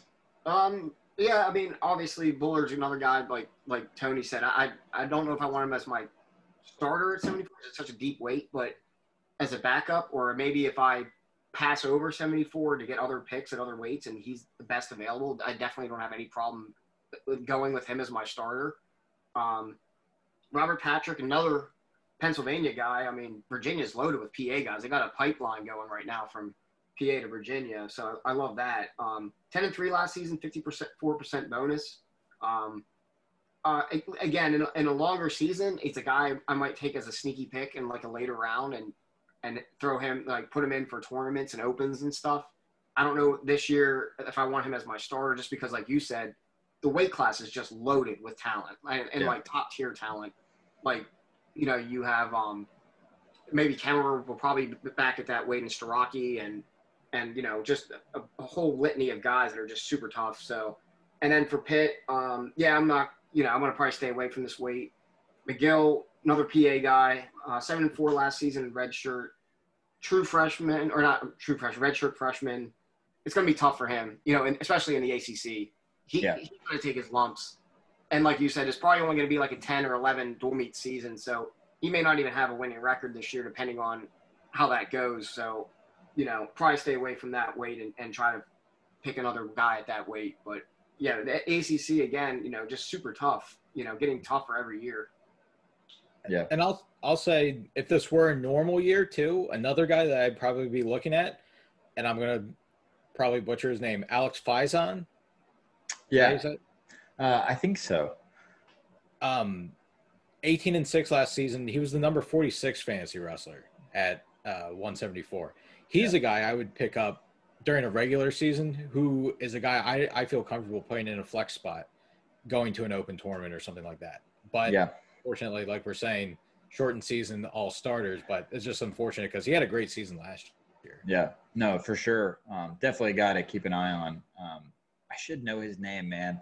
My uh, one of my kids wrestled his younger brother at a tournament, and uh, man, his keep an eye on the younger brother coming through. I don't know where he's going to end up, but he's going to end up somewhere. Um, he is he's very good as well. Um, we hit him when he was a freshman, and phew, Jesus, uh, I don't want to I don't want to see him again. Uh, but uh, yeah, so that's 174. Um, yeah, I mean, just kind of cautionary with these guys. Uh, Daniel Bullard's a, a good, a solid guy to have if you if you miss out one of the top fantasy guys. Um, heading on to 184, though, we're gonna now see uh, for NC State. It's obvious, right? We're gonna see uh, Trent Hidlay, uh, who has, if you ask me, probably the best GIF on the internet, and I got to use it today. Yeah. Uh, so I, I know you guys saw that. It That was awesome. Um, I uh, it was him punching the chair, and it, I, I think I put like you know, knowing that I'm getting to talk about ACC fantasy wrestling again tonight, and it's Trent punching the chair, and he was the first like on it. It was awesome. Um, so no, that was really cool. But uh, uh, I mean, we, we know what we're getting with Trent, man. He's he's got to be one of my favorite wrestlers in, in the country, um, and that's because he's got it all for me as a fan, right? Because the dude is very good, right? He's one of the best recruits to come in NC State in, in a while. Um, he was immediately in national title contention last year uh, Mhm. as a freshman and will be again every single year. And I find it hard to believe that, that both the Hidlay brothers will leave NC State without a title. Um, so I can I definitely look at seeing him winning a title here in the next couple of years, possibly. Uh, but again, uh, the other thing that makes him so much fun from the fan perspective is that he has a personality, man. He's a lot of fun to watch because the, the dude pumps up the crowd. He breaks chairs, punching them. Um, he, you know, he everybody remembers that celebration at Who's Number One where he um, got the the hoagie tossed to him and he, Yep. you know, ate the sandwich on the mat after his win. Now, Um, I, I one gripe with that, and I could be completely wrong. So Trent, if you're listening, tell me if I'm wrong. But he might have brought a Sheetz hoagie, not a Wawa Oh. hoagie, and it was in Lehigh. So that's the one gripe I have. You're in Wawa country. You you get a Wawa hoagie. You know, Okay, don't so- don't bring Sheetz into the Wawa territory. I will Just say, I there's no Wawas around where I'm at, in North Carolina, or where I grew up in Georgia. I, I this, honestly, it's the first time hearing about them. Um, Okay, but it's Sheetz, it's a thing. It's it's like Hatfield McCoy's. Sheetz is a thing down here, so um, okay. I can definitely. I, I mean, obviously, he was in PA, so you know, if that's like breaking a rule in PA, then he might have done that. But uh, you know, if he had come from North Carolina, then Sheetz is definitely a thing down here. It's Right. a it's a, it's a dividing line in PA. There's like right in the middle of the state, half is Wawa and half is Sheetz. So Oh man, Wawa's So- I I I had to get acquainted with with Sheetz too. I I went there like every week to get gas, but I never actually went in. Um, and then uh, when I switched schools this year, uh, my head wrestling coach, um, he actually wrestled for Penn State um, back in 2005 with Driscoll. Oh. But uh, he took me. We went to the state tournament, and he took me to Sheetz for breakfast, and it was awesome. so I- forever a Sheetz fan. I will say I'm a Wawa diehard, but Wawa doesn't have the fried foods. They don't have the tater Yeah. tots. They don't have the the curly fries or anything like that. Sheetz. If if you're going to Sheetz just for that, I'm okay with that. Yeah. But don't say that their hoagies are better than Wawa because then we'll get in the fisticuffs. I can't I can't say anything about hoagies, but uh, I've only ate, eaten there once, and it was uh, it was breakfast sandwich, and Mhm.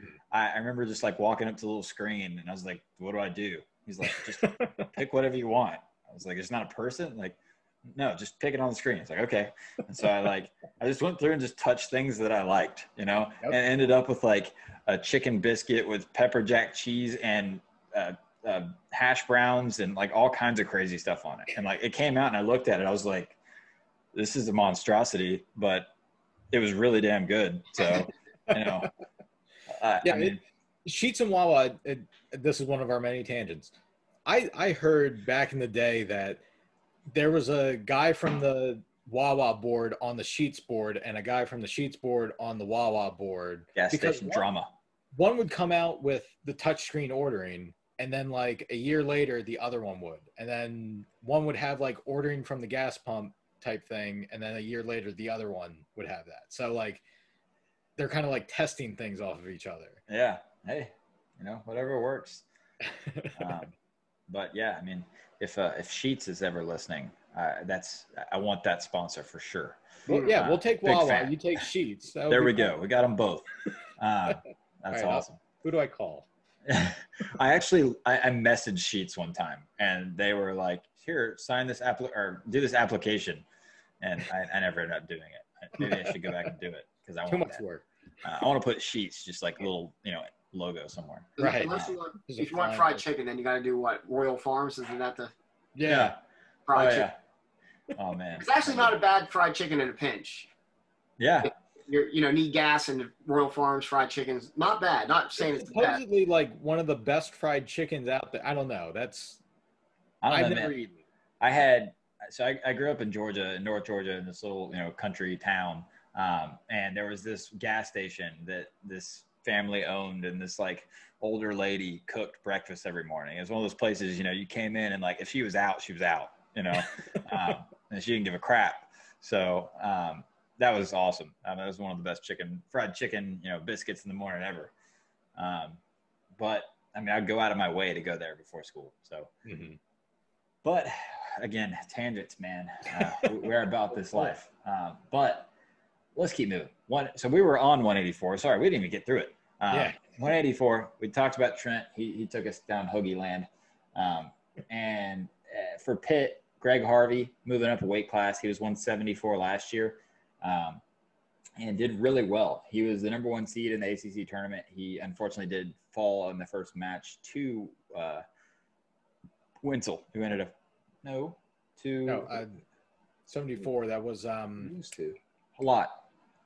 Um, He lost a lot. So, um, but he was 17 and eight, um, six and one in the ACC. So the only loss that he had in the ACC was to Lott in that match.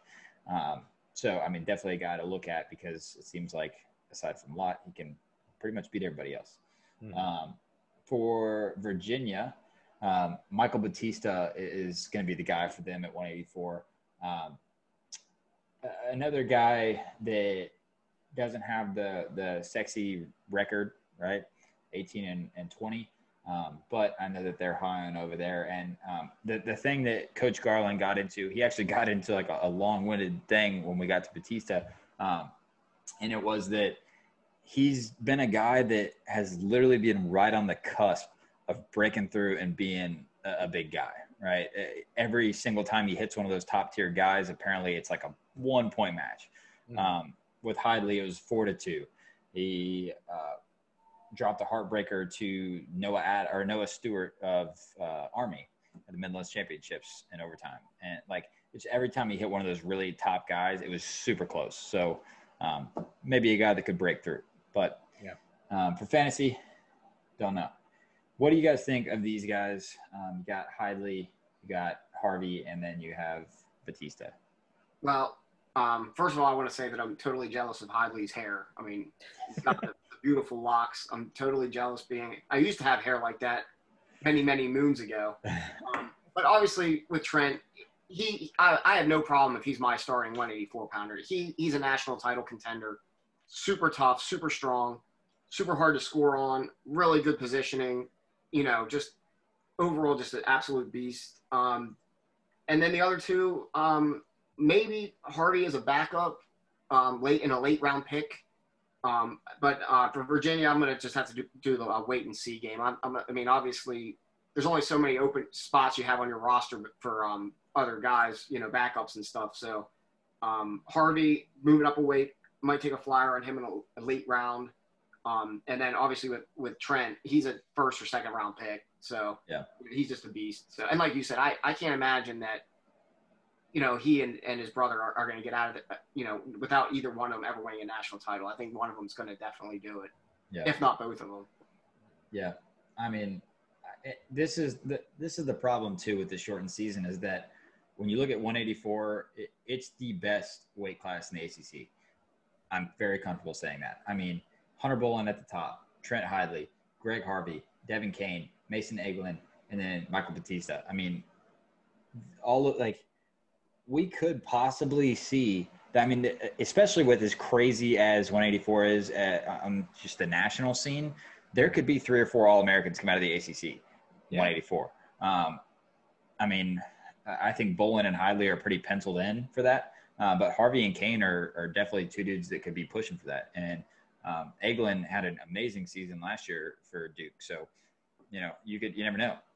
But uh, yeah, I mean, as far as fantasy, I mean, I kind of agree with you guys. It, it's Hidlay for sure. Um, Harvey, I would love in a regular season, um, but Yeah. just hard with Bolen and Hidlay being two of your matches, and then also Kane and I mean, it's a crazy Right. weight. I mean, and and last year you had Bonaccorsi at at 84, and all those guys were just cannibalizing themselves. You know, um, I I do think Trent is national champion contend uh, a contender for a national title. Um, Harvey mid he he's mid round draftable to me. He was consistent. The only thing is he had 16% bonus rate last year at, at 74.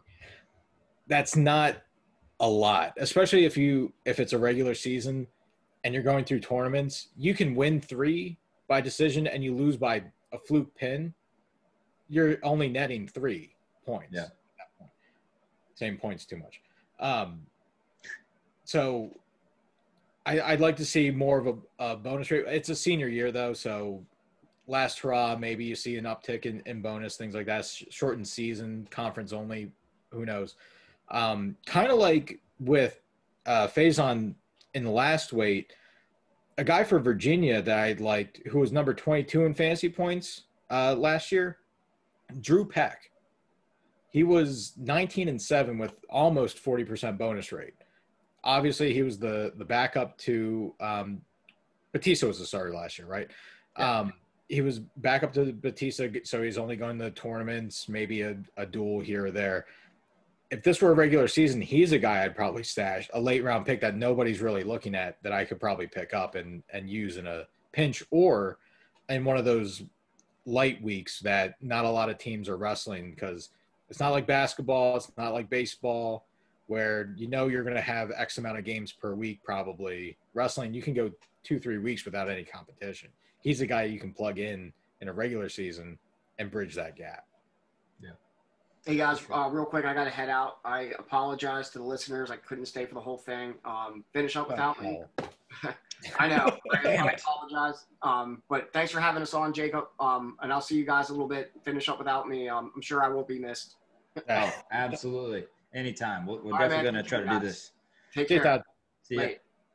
Bye. Um, but yeah, I mean, uh, you, you said it right. Um, regular season, there's definitely guys to look look at like Peck, um, but in the shortened season, highly possibly Harvey. Yeah. Um, God, just the the conference only slate. You know, maybe a couple extra matches sprinkled in. It just it takes some of it takes some of the fun out of it, right? Yeah. It, it takes a lot of these guys that I would love to have, and that you know, you had like the Jonathan Rosses of the world last year that um, were fantasy stars, right? Um, but it takes some of these dudes like that that that might have a bunch of matches and get a bunch of wins kind of out of it, especially if they're in a big conference. Um, you know, so kind of sucks, but but we'll we'll get through it. Yeah. one ninety seven. Well, fantasy wrestle again. we will. We will. It, even who knows when it's going to be? Hopefully, it's this year. Yeah. Um, I'm not going to put that evil juju out there, but we'll see. uh, 197. Uh, we have Nick Reenan for the Wolfpack. Um, I I think, you know, again, another guy that, that you probably are familiar with if you follow wrestling. He was in Final X with David Taylor a couple years ago. Mhm. Um, he's a guy that has battled a lot of injuries. Um, he was a huge recruit coming to NC State out of Texas, and I- mean, it just it's just been a case of just injury after injury. If we see a healthy Nick Reenan come in this season that is 100% grown into 197, like that's his optimal weight, and he's injury free, dude can compete for a national title. Yep. Absolutely. One of the best guys in the country. It's just been an uphill battle for him his entire career. Um, and, you know, the majority of the time he's out of the lineup or when he's in, he's losing to guys that he shouldn't because he's hurt. And Yeah. you can't really fault him for that. So, um, but uh, again, I haven't, I haven't talked to the coaching staff over there. Um, but, you know, things that I've heard from other people is that he's looking good for this year. Um, so if we get him and he's healthy, definitely a guy to keep watch of. Um, 197 for Pitt, Nino Bonaccorsi, the huge bombshell in the ACC, moving up to 197. I think it's an absolute freaking awesome move for Pittsburgh and for Bonaccorsi because um, Bonaccorsi was a guy that at 184 was 100% pushing to be an All-American guy uh, right there, and just but like kind of played second fiddle to a couple of guys. He was a guy that's always in the conversation, but you're just kind of immediately like, oh, okay, but you know, Bolen, right? Mm-hmm. Like, just there's humps that he couldn't get over. It seemed like, um, whereas at 197, immediately in national title contention. Um, yeah. I definitely think that he's up there with with the next guy who we're going to talk about. Um, Virginia is J.I. Um, J.I. is um, ranked number three in the country currently by Flow.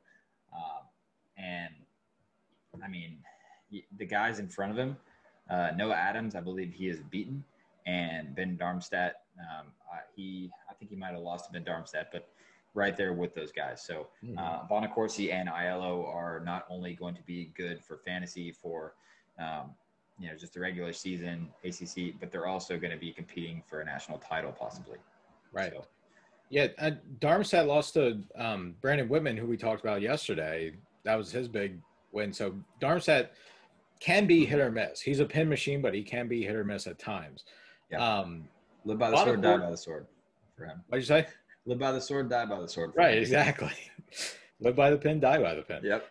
Um, Nino Bonaccorsi last year was number 10 in fantasy points at 184 and he had a 57 almost 60% bonus rate at 184 as crazy and competitive and it's not like he wrestled you know the bottom end and teams or anything. He was going to tournaments. He wrestled his whole slate. Anyone that that Pitt put in front of him he wrestled. He was 25 and 5 with a, almost a 60% bonus rate. That's ridiculous. That's really good. And you take that up to not having to worry i don't know what his cut was to make 84 but whatever cut he probably had is gone now. I know. When I talked to to Coach Gavin, I think uh, one of the things he said that kind of he first of all he said that it's not hundred percent. It's probably like a 80, 90% thing that he's going 97. Okay. Um, so you're saying there's a chance. There is a chance of him going down, but I really don't see it happening. Yeah. Um, and I think Coach Gavin was leaving the door open in case something happened, but it, it, I mean, it's better for the team. It's better for Bonaccorsi. It's it's just the better decision overall. Um, yeah. It seems like, right? I, I, mean, I don't know. I'm not the coach of Pitt, but um, yeah, I mean, he what he said about the weight cut um, was that last year it seemed like at the beginning of the year it, it was kind of hard for him to get down to 84. It really mm-hmm. took a lot, a lot of sucking weight, and then he kind of ended up getting getting there and being okay at the end of the year. Um, so it could be that situation again, but um, they think they might just kind of leave him at 97 anyway. Right. And I mean, if I'm I'm looking at that, if I'm Pitt, I'm probably getting his cert so he can make 84, just in case. Like you said, if something yeah. happens, say the entire 184 field somehow parts like the Red Sea, and there's a yeah. you know there's a wide opening for him to be a national champion at 184 maybe you take it. You, you always leave that gate open. Um, Reenan, Reenan's a guy that I'm probably going to draft at the end just in case. He's got the name, he has the talent, he's proven it before. Injuries are a bitch, and unfortunately, he's been hit by the injury bug too much. Last yeah. year, only wrestling 10 matches and, and going 500 in them if he's healthy, if he's ready to compete, this is his last hurrah. It's a shortened season, so the wear tear isn't going to be there on the body, so to speak. He probably will get looked over, and I think not not to use the football term, Mister. Um, what, what is it? The last pick in the Mr. draft, Irrelevant. Mister Irrelevant. Not to say he's Mister Irrelevant, but I think people are going to be wary of that injury bug. So he's going to drop to you in later rounds. He's going to be there in the maybe 12th, 13th, 14th round. And I'm definitely picking him up at that point. Instead of going with a reach pick, I'm probably going with him because he's proven if he's healthy, he's up there with the best. Yeah, I think you hit the nail on the head. Um, for me, if that those last two rounds come around and I don't have uh, you know, anybody that that just crazy fell to me or whatever, he's Hmm. a hundred percent going to be a flyer for me right at the end. One hundred percent. If the dude is out there, he's going to be on my team. And like you said, because people are going to let him pass up because of the injury bug. But if he is healthy, he could win a national title this year. Like he, he could be the best guy in the ACC at the very least, right? So Mhm. um, definitely, I'm very comfortable taking him. Um, but I, I, I would wait until later, and that's not because he's not worth the pick earlier. That's just because he's going to be there later. yeah. Um, 100% going to be there later. And if by chance he's hit by injury again or something happens and he's not panning out, my strategy when it comes to any type of fantasy sports, those last couple guys, I do put a little bit of a reach because probably I'm going to have to drop someone in season week to week. So he might be a guy that unfortunately we end up dropping if he gets injured again, if it's not panning out. But I think the upside is way there compared to where he's going to be drafted. Yeah, and I think that's what's that's fun. That's that's my strategy as far as fantasy goes. Um, I don't know. I, I know you guys talked to Dan on your podcast. Um, what? How many guys are we looking at on our fantasy roster this year? You know? So I think that last year was 15. You had 10 starters, two flex, and, and three bench. Um, I think they got a lot of feedback that three on the bench was not enough. Yeah. Because I know for myself, I think in one league I had like 80 transactions of ad Yeah, drops. Me too. It's insane. Like literally, I Um, looked at the the transfer portal as just my bench. Yeah. And basically, I think in one of my leagues, I had Spencer Lee. The last week of the season, I dropped Spencer Lee because it, it wasn't going into nationals or anything. Yeah. So I was like, well, what's the point of keeping him? It's not a keeper league. Um he's not wrestling this last week. Bye, Spencer Lee. Um, but I think they're they might be upping it to maybe 16 or 17 total spots. So Yeah. that gives a little bit more. There's still some strategy, but I I also know they're going to be implementing a lot of customization when it comes to being the league manager.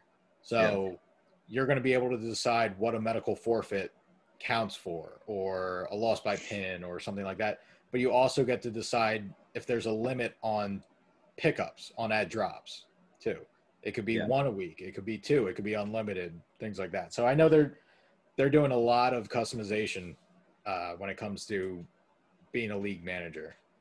Yeah, and, and with the draft, like as far as guys like Reenan, you know, I was saying like my my philosophy for drafting would be, um, you know, you're gonna have 12 starters, right? The 10 weight classes and two. Um, they, they call them floaters. I just can we call them flex? I just I I like like flex, flex. better. Um, For but wrestling, it, it just works better if it's flex. You know? I know. Um, I, am so used to flex too with fantasy football. Um, Right. But uh, so those 12 rounds, you're going to absolutely be looking at guys like who can I start? Um, and then even probably 13 and 14, still there's going to be some guys that fall that you really want. Um, But in that like 14, 15, 16 round, that's where for me, and I do the same thing in fantasy football, is when it drops, I'm like, all right, who can I pick that could be a boom, right? That's where I'm looking in fantasy football. Like if you haven't done fantasy wrestling, those rounds, I'm like, all right, Joe Burrow, right? Somebody that you're like, who knows? He could be awful, but doesn't matter. I could drop him, but he could also be huge. And so that's where I'm looking at, at Nick Reenan. And it's just because of that injury bug, but dude could be a fantasy superstar. Yeah, absolutely. Yeah. Um, but that's 197. Um, actually, we didn't even hit JILO. Right. Yeah. The the number six fantasy wrestler, we didn't even touch on him. Yeah. Um, 35% bonus rate. The the man you can spell with just letters, J I L O. Uh, I think Jason Bryan put that out awesome. sometime earlier this year. Um, I I like JILO. I think he. I don't want to say sleep is a sleeper. He doesn't have the name recognition when you think national contender, but he's absolutely right there. yeah. Um, And especially with 97 kind of clearing out, I still think Myles Amine is going 97. I'm right until proven uh, otherwise, Kevin Klunch. Um, but with with Myles Amine maybe going 84, with no longer having Kollin Moore there, the top dog is basically Noah Adams. who's a unicorn and. Yeah, right. and so I think he's right. He did he he beat Warner at um, Midlands, right? Yeah. And Brucki is going to be um, taking a gray shirt this year. So I mean, 95, 97, absolutely, I think he's a national contender. Yeah. Um, and you kind of said it earlier when you're talking about like high praise from from guys like Jack.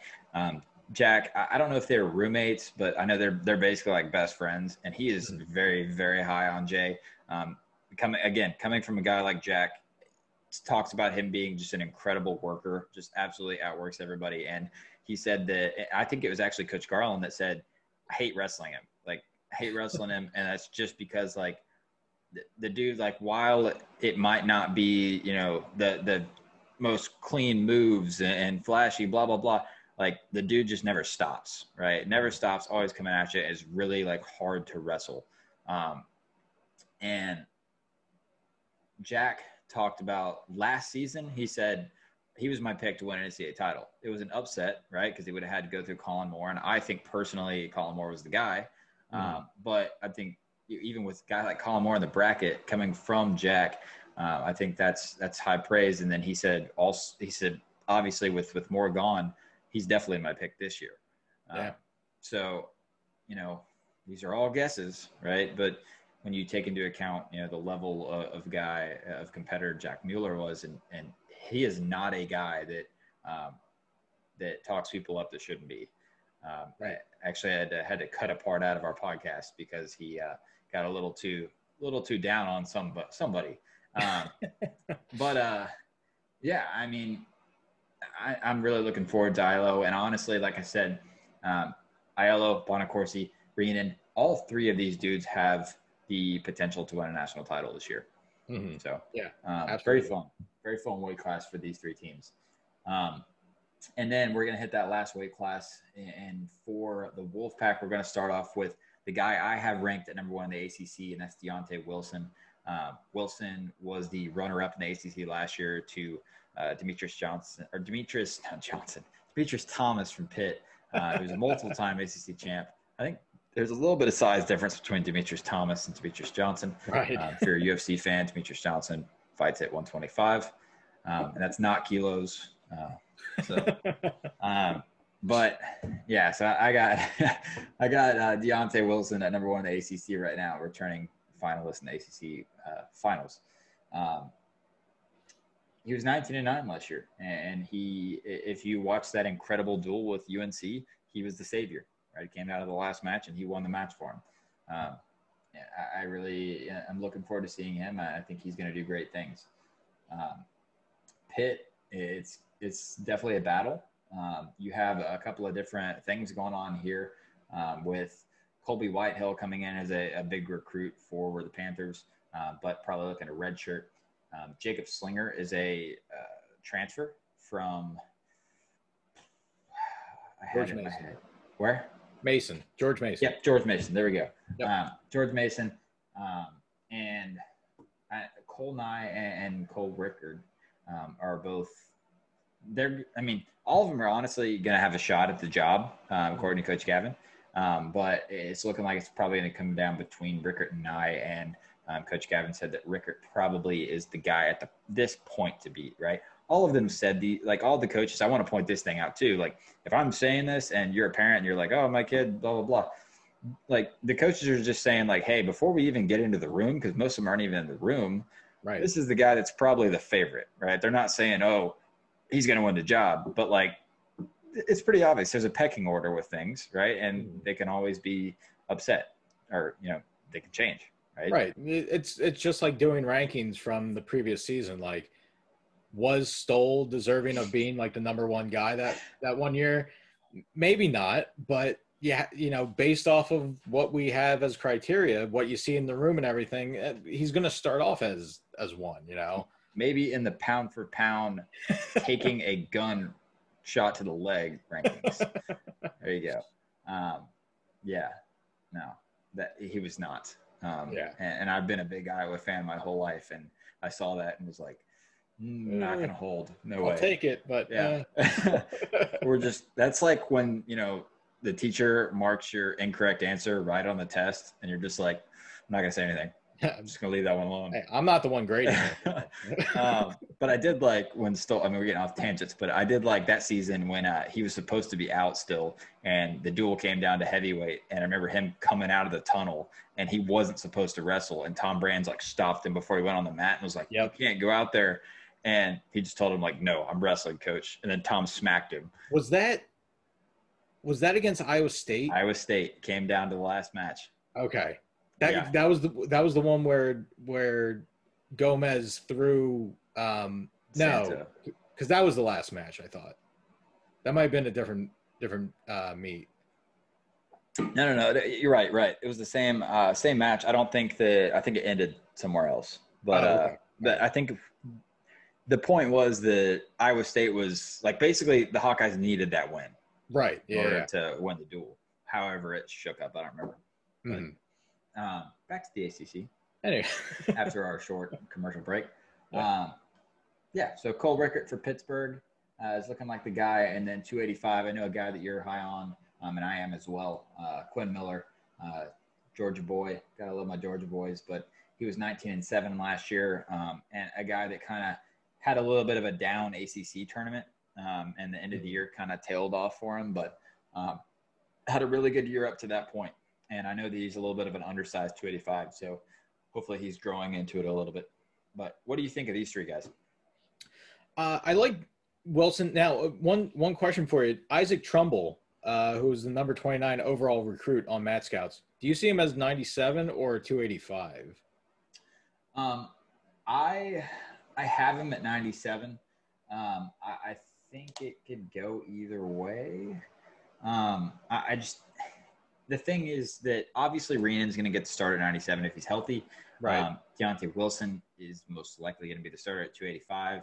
Um, so it would make sense to just leave Trumbull in red shirt. Um, but again, I don't know. I haven't been able to talk to the coaching staff, so I, I don't know which way it goes. But right. um, your No, guess I'm is just as good as thinking- mine. I'm thinking if he goes 285 at some point, because does he beat out Wilson? I don't know. Wilson, I don't know if I'm all these guys except Miller. I don't know if I'm I'm drafting Miller. I think is a mid round to to just because, and it's no slight on him. It's just heavyweight is just deep, just top to bottom is a deep weight class, and Miller, unfortunately, even though he was number 17 in, in fantasy points last year at, at 285, he's going to be probably a mid to late round draft pick. I'm definitely picking him up because he has a, a bonus rate of 50%. Yeah. But Deontay Wilson, I don't know if I'm drafting him right away. He's maybe a plug and play kind of guy um, at this point. Pittsburgh, I think that's a, a toss up who gets the start there. Um, all guys are what- what's what was kind of confusing to me is Slinger coming from George Mason. He was probably going to be the starter at George Mason too. So Yeah. I don't, you know, obviously academics, family, anything like that can be the reason why you transfer schools. But if it's solely for wrestling, I don't know. I George Mason has a good program down there too. No, I had him penciled in as the starter, and then when I sent it to Coach Gavin, he corrected it. So um, Okay. I don't know. Like again, that that might be just because he's transferring over and they don't know anything about him really yet. Right. Um, yeah. So he could very well be a starter. Um, but uh, I think, you know, when you're in the position of Coach Gavin at that point, you're definitely going to put your guy that you know and you have there uh, first until Mhm. they prove otherwise. Right. Yeah, I, I agree with that.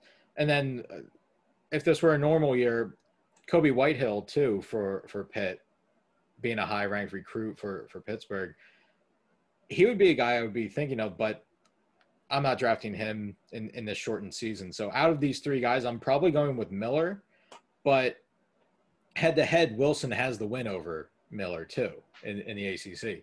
So it's it's kind of tough outside of ACC competition, maybe I'm going with Miller. maybe I'll put it that Yeah. way. Yeah, no, I, I agree. Um, I think this is this is kind of a, a weird like parallel universe for me in the ACC for fantasy wrestling because, um, especially it's just a heavyweight in general. Because like we said, the the best dudes in the country are all in the Big Ten, and they're gonna kill each other. Yeah. And so, honestly, heavyweight is going to be one that I'm I'm kind of scared about for the upcoming season. I don't know where I'm going to go with it. Um, but for the ACC, like also like I'm not sure how much I want these guys. I mean, they're they're good, but they're the the level of talent is very similar, right? Right. Like it's it's a scaled down version of the Big Ten, right? The Big Ten top four or five guys, they're all going to be real close matches. While the ACC, while they might be you know the next tier down, they're all very close in talent level, so they're also going to be very close matches. And so, I don't know. I mean, I think that out of them, I, I think Quinn Miller is probably the the guy I'd want on my fantasy team, and that's 100% like you said, the bonus rate, and that just comes from he's probably the most dynamic wrestler out of the six. Um, so, you know, it could shake up any way. Who knows? Deontay Wilson, Boris Gunning, any like any of these guys could end up being the ACC champ, could end up, you know, doing well at the national tournament. Um, as far as fantasy goes, uh, I think Quinn Miller is probably the best option for me. Yeah. It and you're exactly right. Borsch beats, or uh, I'm sorry, Wilson beats Miller. Borsch beats Miller. Miller beats Gunning. Miller then comes back, beats Borsch. Another. It's A beats B beats C beats C. The Exactly. you know all that. Any of those guys, I think in a in a vacuum, is a good pick. Again, out of all of them, Miller has the best bonus rate, but I would say first get your your starter, maybe not in the ACC, but then any of these other guys are definitely good backups, flex positions for you um, for the regular season. man, like, who the heck do you want at heavyweight? you know, like, I- I guess, like, I guess Gable is probably the first heavyweight because he's most likely to win all the matches in the Big Ten. But I mean, especially if Kerkvliet wrestles, like, he could beat Gable, right? Mason Yeah. Parris has a shot at beating Gable. I mean, Now, I'll say Gable, if this were a normal season, he would probably be on like the Spencer Lee pitch count. He Yeah. probably would not be wrestling every match, whereas someone like Mason Parris is going to wrestle every single match. oh yeah, if this is a regular So- season, Mason Parris is my number one heavyweight. Yeah. And I don't know. Penn State has a good track record of of putting their best guys out there. Um, I know in our Ohio State one with with Brandon Ollinger when we talked, Ohio State has a, a history of maybe sitting guys even though they may be healthy, you know. And he's gotten a lot. Tom Ryan's gotten a lot of flack from that from from fans. Yeah. I, I will say Penn State does typically put out their starters, even if it's against Bucknell or Army or something that they're absolutely going to crush. Um, so I would assume that that Kerkvliet would be starting every match he could. He wouldn't be on a pitch count or anything.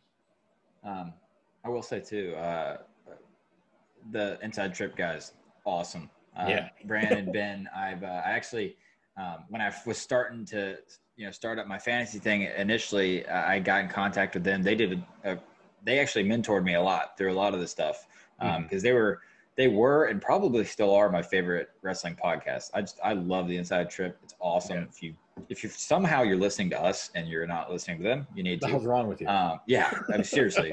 Um, I I did kind of fanboy out. They brought me on on the inside trip for the NC State UNC dual breakdown Yep. last year, Mhm. um, and it was awesome. Like I, I just, it was really cool. Like I listened to these dudes for a year, two years, three years, however long it was.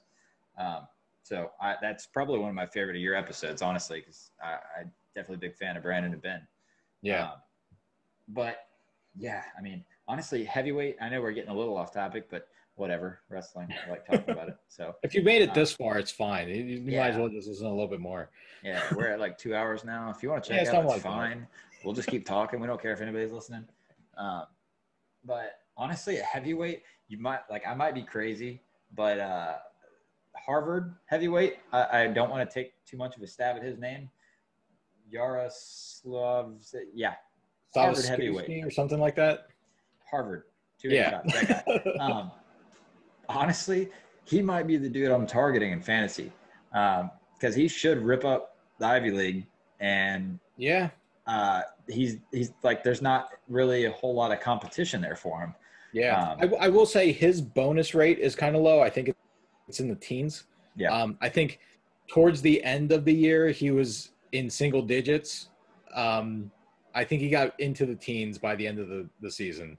Yeah, But I mean, he he wins. That's all he does. I think he was something like going off the top of my head, something like twenty six and and like five or something like that. I don't know. Yeah, I, I, something like that. Yeah. Uh, dude, I- I'm, I'm just I'm looking through Flow's rankings, and the only reason I use Flow's rankings is because they're the nationally recognized one, right? Um, uh, I love the rankings over the Open Mat, by the way. Definitely go check Yeah. them out. Uh, Earl does an awesome job.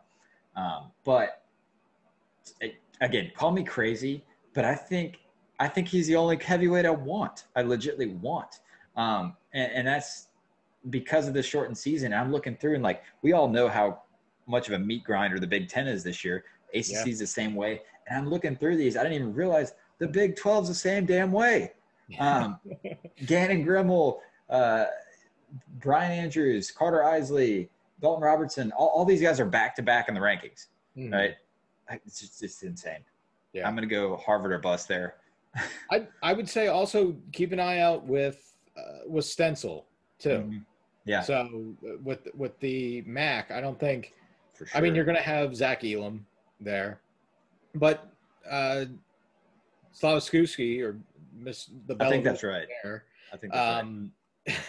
is going to have Jordan Wood. But if we're reading the tea leaves, uh, so this what they say, um, I never got that that term reading the Me tea. either.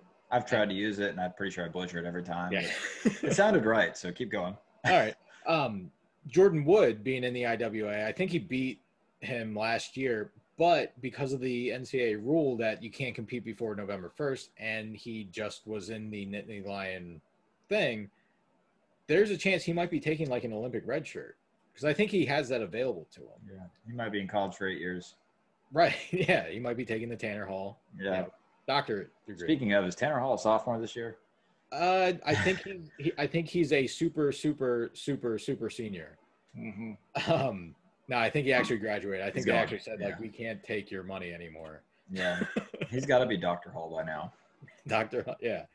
Um, but I mean, if Wood is taking a an Olympic red shirt, if he's not competing this year, then yes, the Harvard heavyweight is definitely a guy to to target, and Stencel might be too. Because I, I don't know if I don't know if Elam's going to take another Olympic.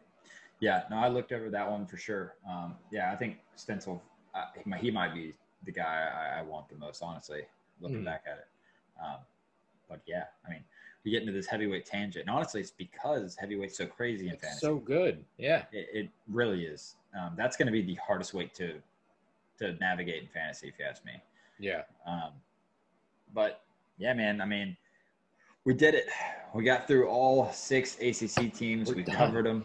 Uh, I think we covered them pretty pretty dang good too. So Yeah. um, yeah, I mean, I, I mentioned it, you know, kind of the intro for the last episode.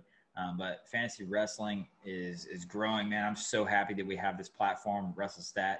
Um, Yep. If you are not currently fantasy wrestling and you're listening because it's interesting, um, or even if you are or whatever you're doing, go to WrestleStat.com right now um, and check it out over there because, um, man, the guys over there are, are doing a great job and they have a bunch of cool stuff coming out this year. Yeah, they're they're killing it. That and even if you don't want to do uh, fantasy wrestling, create a free account under WrestleStat. They have a pick'em tournament that they do that, that- where they'll put up like twenty or so matches for the. I don't know what it's going to be like this year, um, but they do a thing uh, of you know, uh, ba- I think it's based off of percentage, not so much how much how many you get right, but a pick'em contest basically week week in and week out. But take a stab at it. Throw a couple bucks down, create a league, get some friends, try it one year. If you don't like it, that's fine. I think you're going to like it. It's, it's addicting. It's very fun because, like I, I said in, in other podcasts, fantasy wrestling is the reason I got interested in Division One wrestling. I was a terrible student when it came to wrestling. I competed NCAA wrestling. I didn't pay attention to it. I watched it uh, Saturday night on ESPN and I wanted to learn D1, but I couldn't will myself to just sit down and, and learn it. So I had to make a competition with it, with, Yeah. with friends and everything. And, you know, that was seven, eight years ago. And look, I'm doing a podcast. I'm talking to you about fantasy wrestling in the ACC. Like this is, this is like a dream come true. It's addicting. It makes you care about the North, North Dakota State versus Oregon State match at 11 o'clock on the East Coast. you know, Yeah. uh, it's it's it's addicting. I think it's a very good way to even grow wrestling. I know that term's thrown out. Grow wrestling with friends, neighbors, spouses, anything like. Well, I think it's cool too. Like, you know, uh, again, my, a big part of my following is the, you know, friends, family of these ACC wrestlers. Um, and I encourage you to get a fantasy team and draft your son or best friend or whatever, and then give them shit the entire year if they Yeah. lose. Um, I, I, oh man, um, yeah, I, I'm definitely gonna be doing that with some of these guys that I've met and know. Uh, so it's gonna be fun. But uh, I know Just go up to him. Look, man, I needed five more points. yeah. I'm gonna I'm definitely gonna do that. Like I, I met some of these guys and I'm interviewing them and I, I know them getting to know them better. Um, so I'm definitely gonna text guys, you know, like like you know, I had Mickey on, right? So if I have Mickey's phone number after he, he gets a tech, I'm gonna send him a message and be like, You couldn't have pinned that guy? Come on, really? Yeah, you couldn't on, have dude. just. Uh, Yeah. But the uh shoulder was right there. oh, yeah, man. But uh, one thing I will say is uh, I'm planning on doing an ACC fantasy league. Um, Nice. So if there's any, you know, any of you guys listening, any fans of the ACC in general, if you guys want to be a part of it, uh, shoot me a message and let me know. And you know, first nine people or whatever that I need, then I'll just throw you guys in there and we'll get the thing going. nice, awesome. Yeah, I think it'll be something fun to do. Um, also, doing a dynasty league, and I'm getting some people in there. So, um, if you don't have too many leagues already, Tony, then I'm gonna hit you up. But All right. you, have a bunch of them. Uh, but we'll talk about that off air. But right. again, thank you guys so much for joining us. We have such a great time talking about wrestling. Um, it's another two two plus hour episode, um, and I'm never disappointed with that. So, uh, thanks again, Tony. And again, one more time for the people, where can they find you? Um, and anything that you want to say, the floor is yours. Yeah, so you guys can find the the I put the hashtag fantasy college wrestling action at uh, at fantasy D1 Wrestle is our Twitter handle. We, you know, retweet anything dealing with wrestling, fantasy wrestling. Um, we'll be putting out weekly articles uh, again this season whenever that season does start. Um, our articles are on MatScouts through Rokfin, uh, so keep an eye out for that. We have some more stuff dropping soon, so um, and then we have our podcast, the Fantasy College Wrestling Podcast, which is available on all major podcast sites. Apple, Spotify, I think are the, are the main one. Um, closing remarks. I mean, this was this was fun. This was awesome. Um, we we essentially got like a second chance at it because of my fuck up from our podcast. So I'm going to direct everyone to this one to listen to ACC and and Carolina stuff.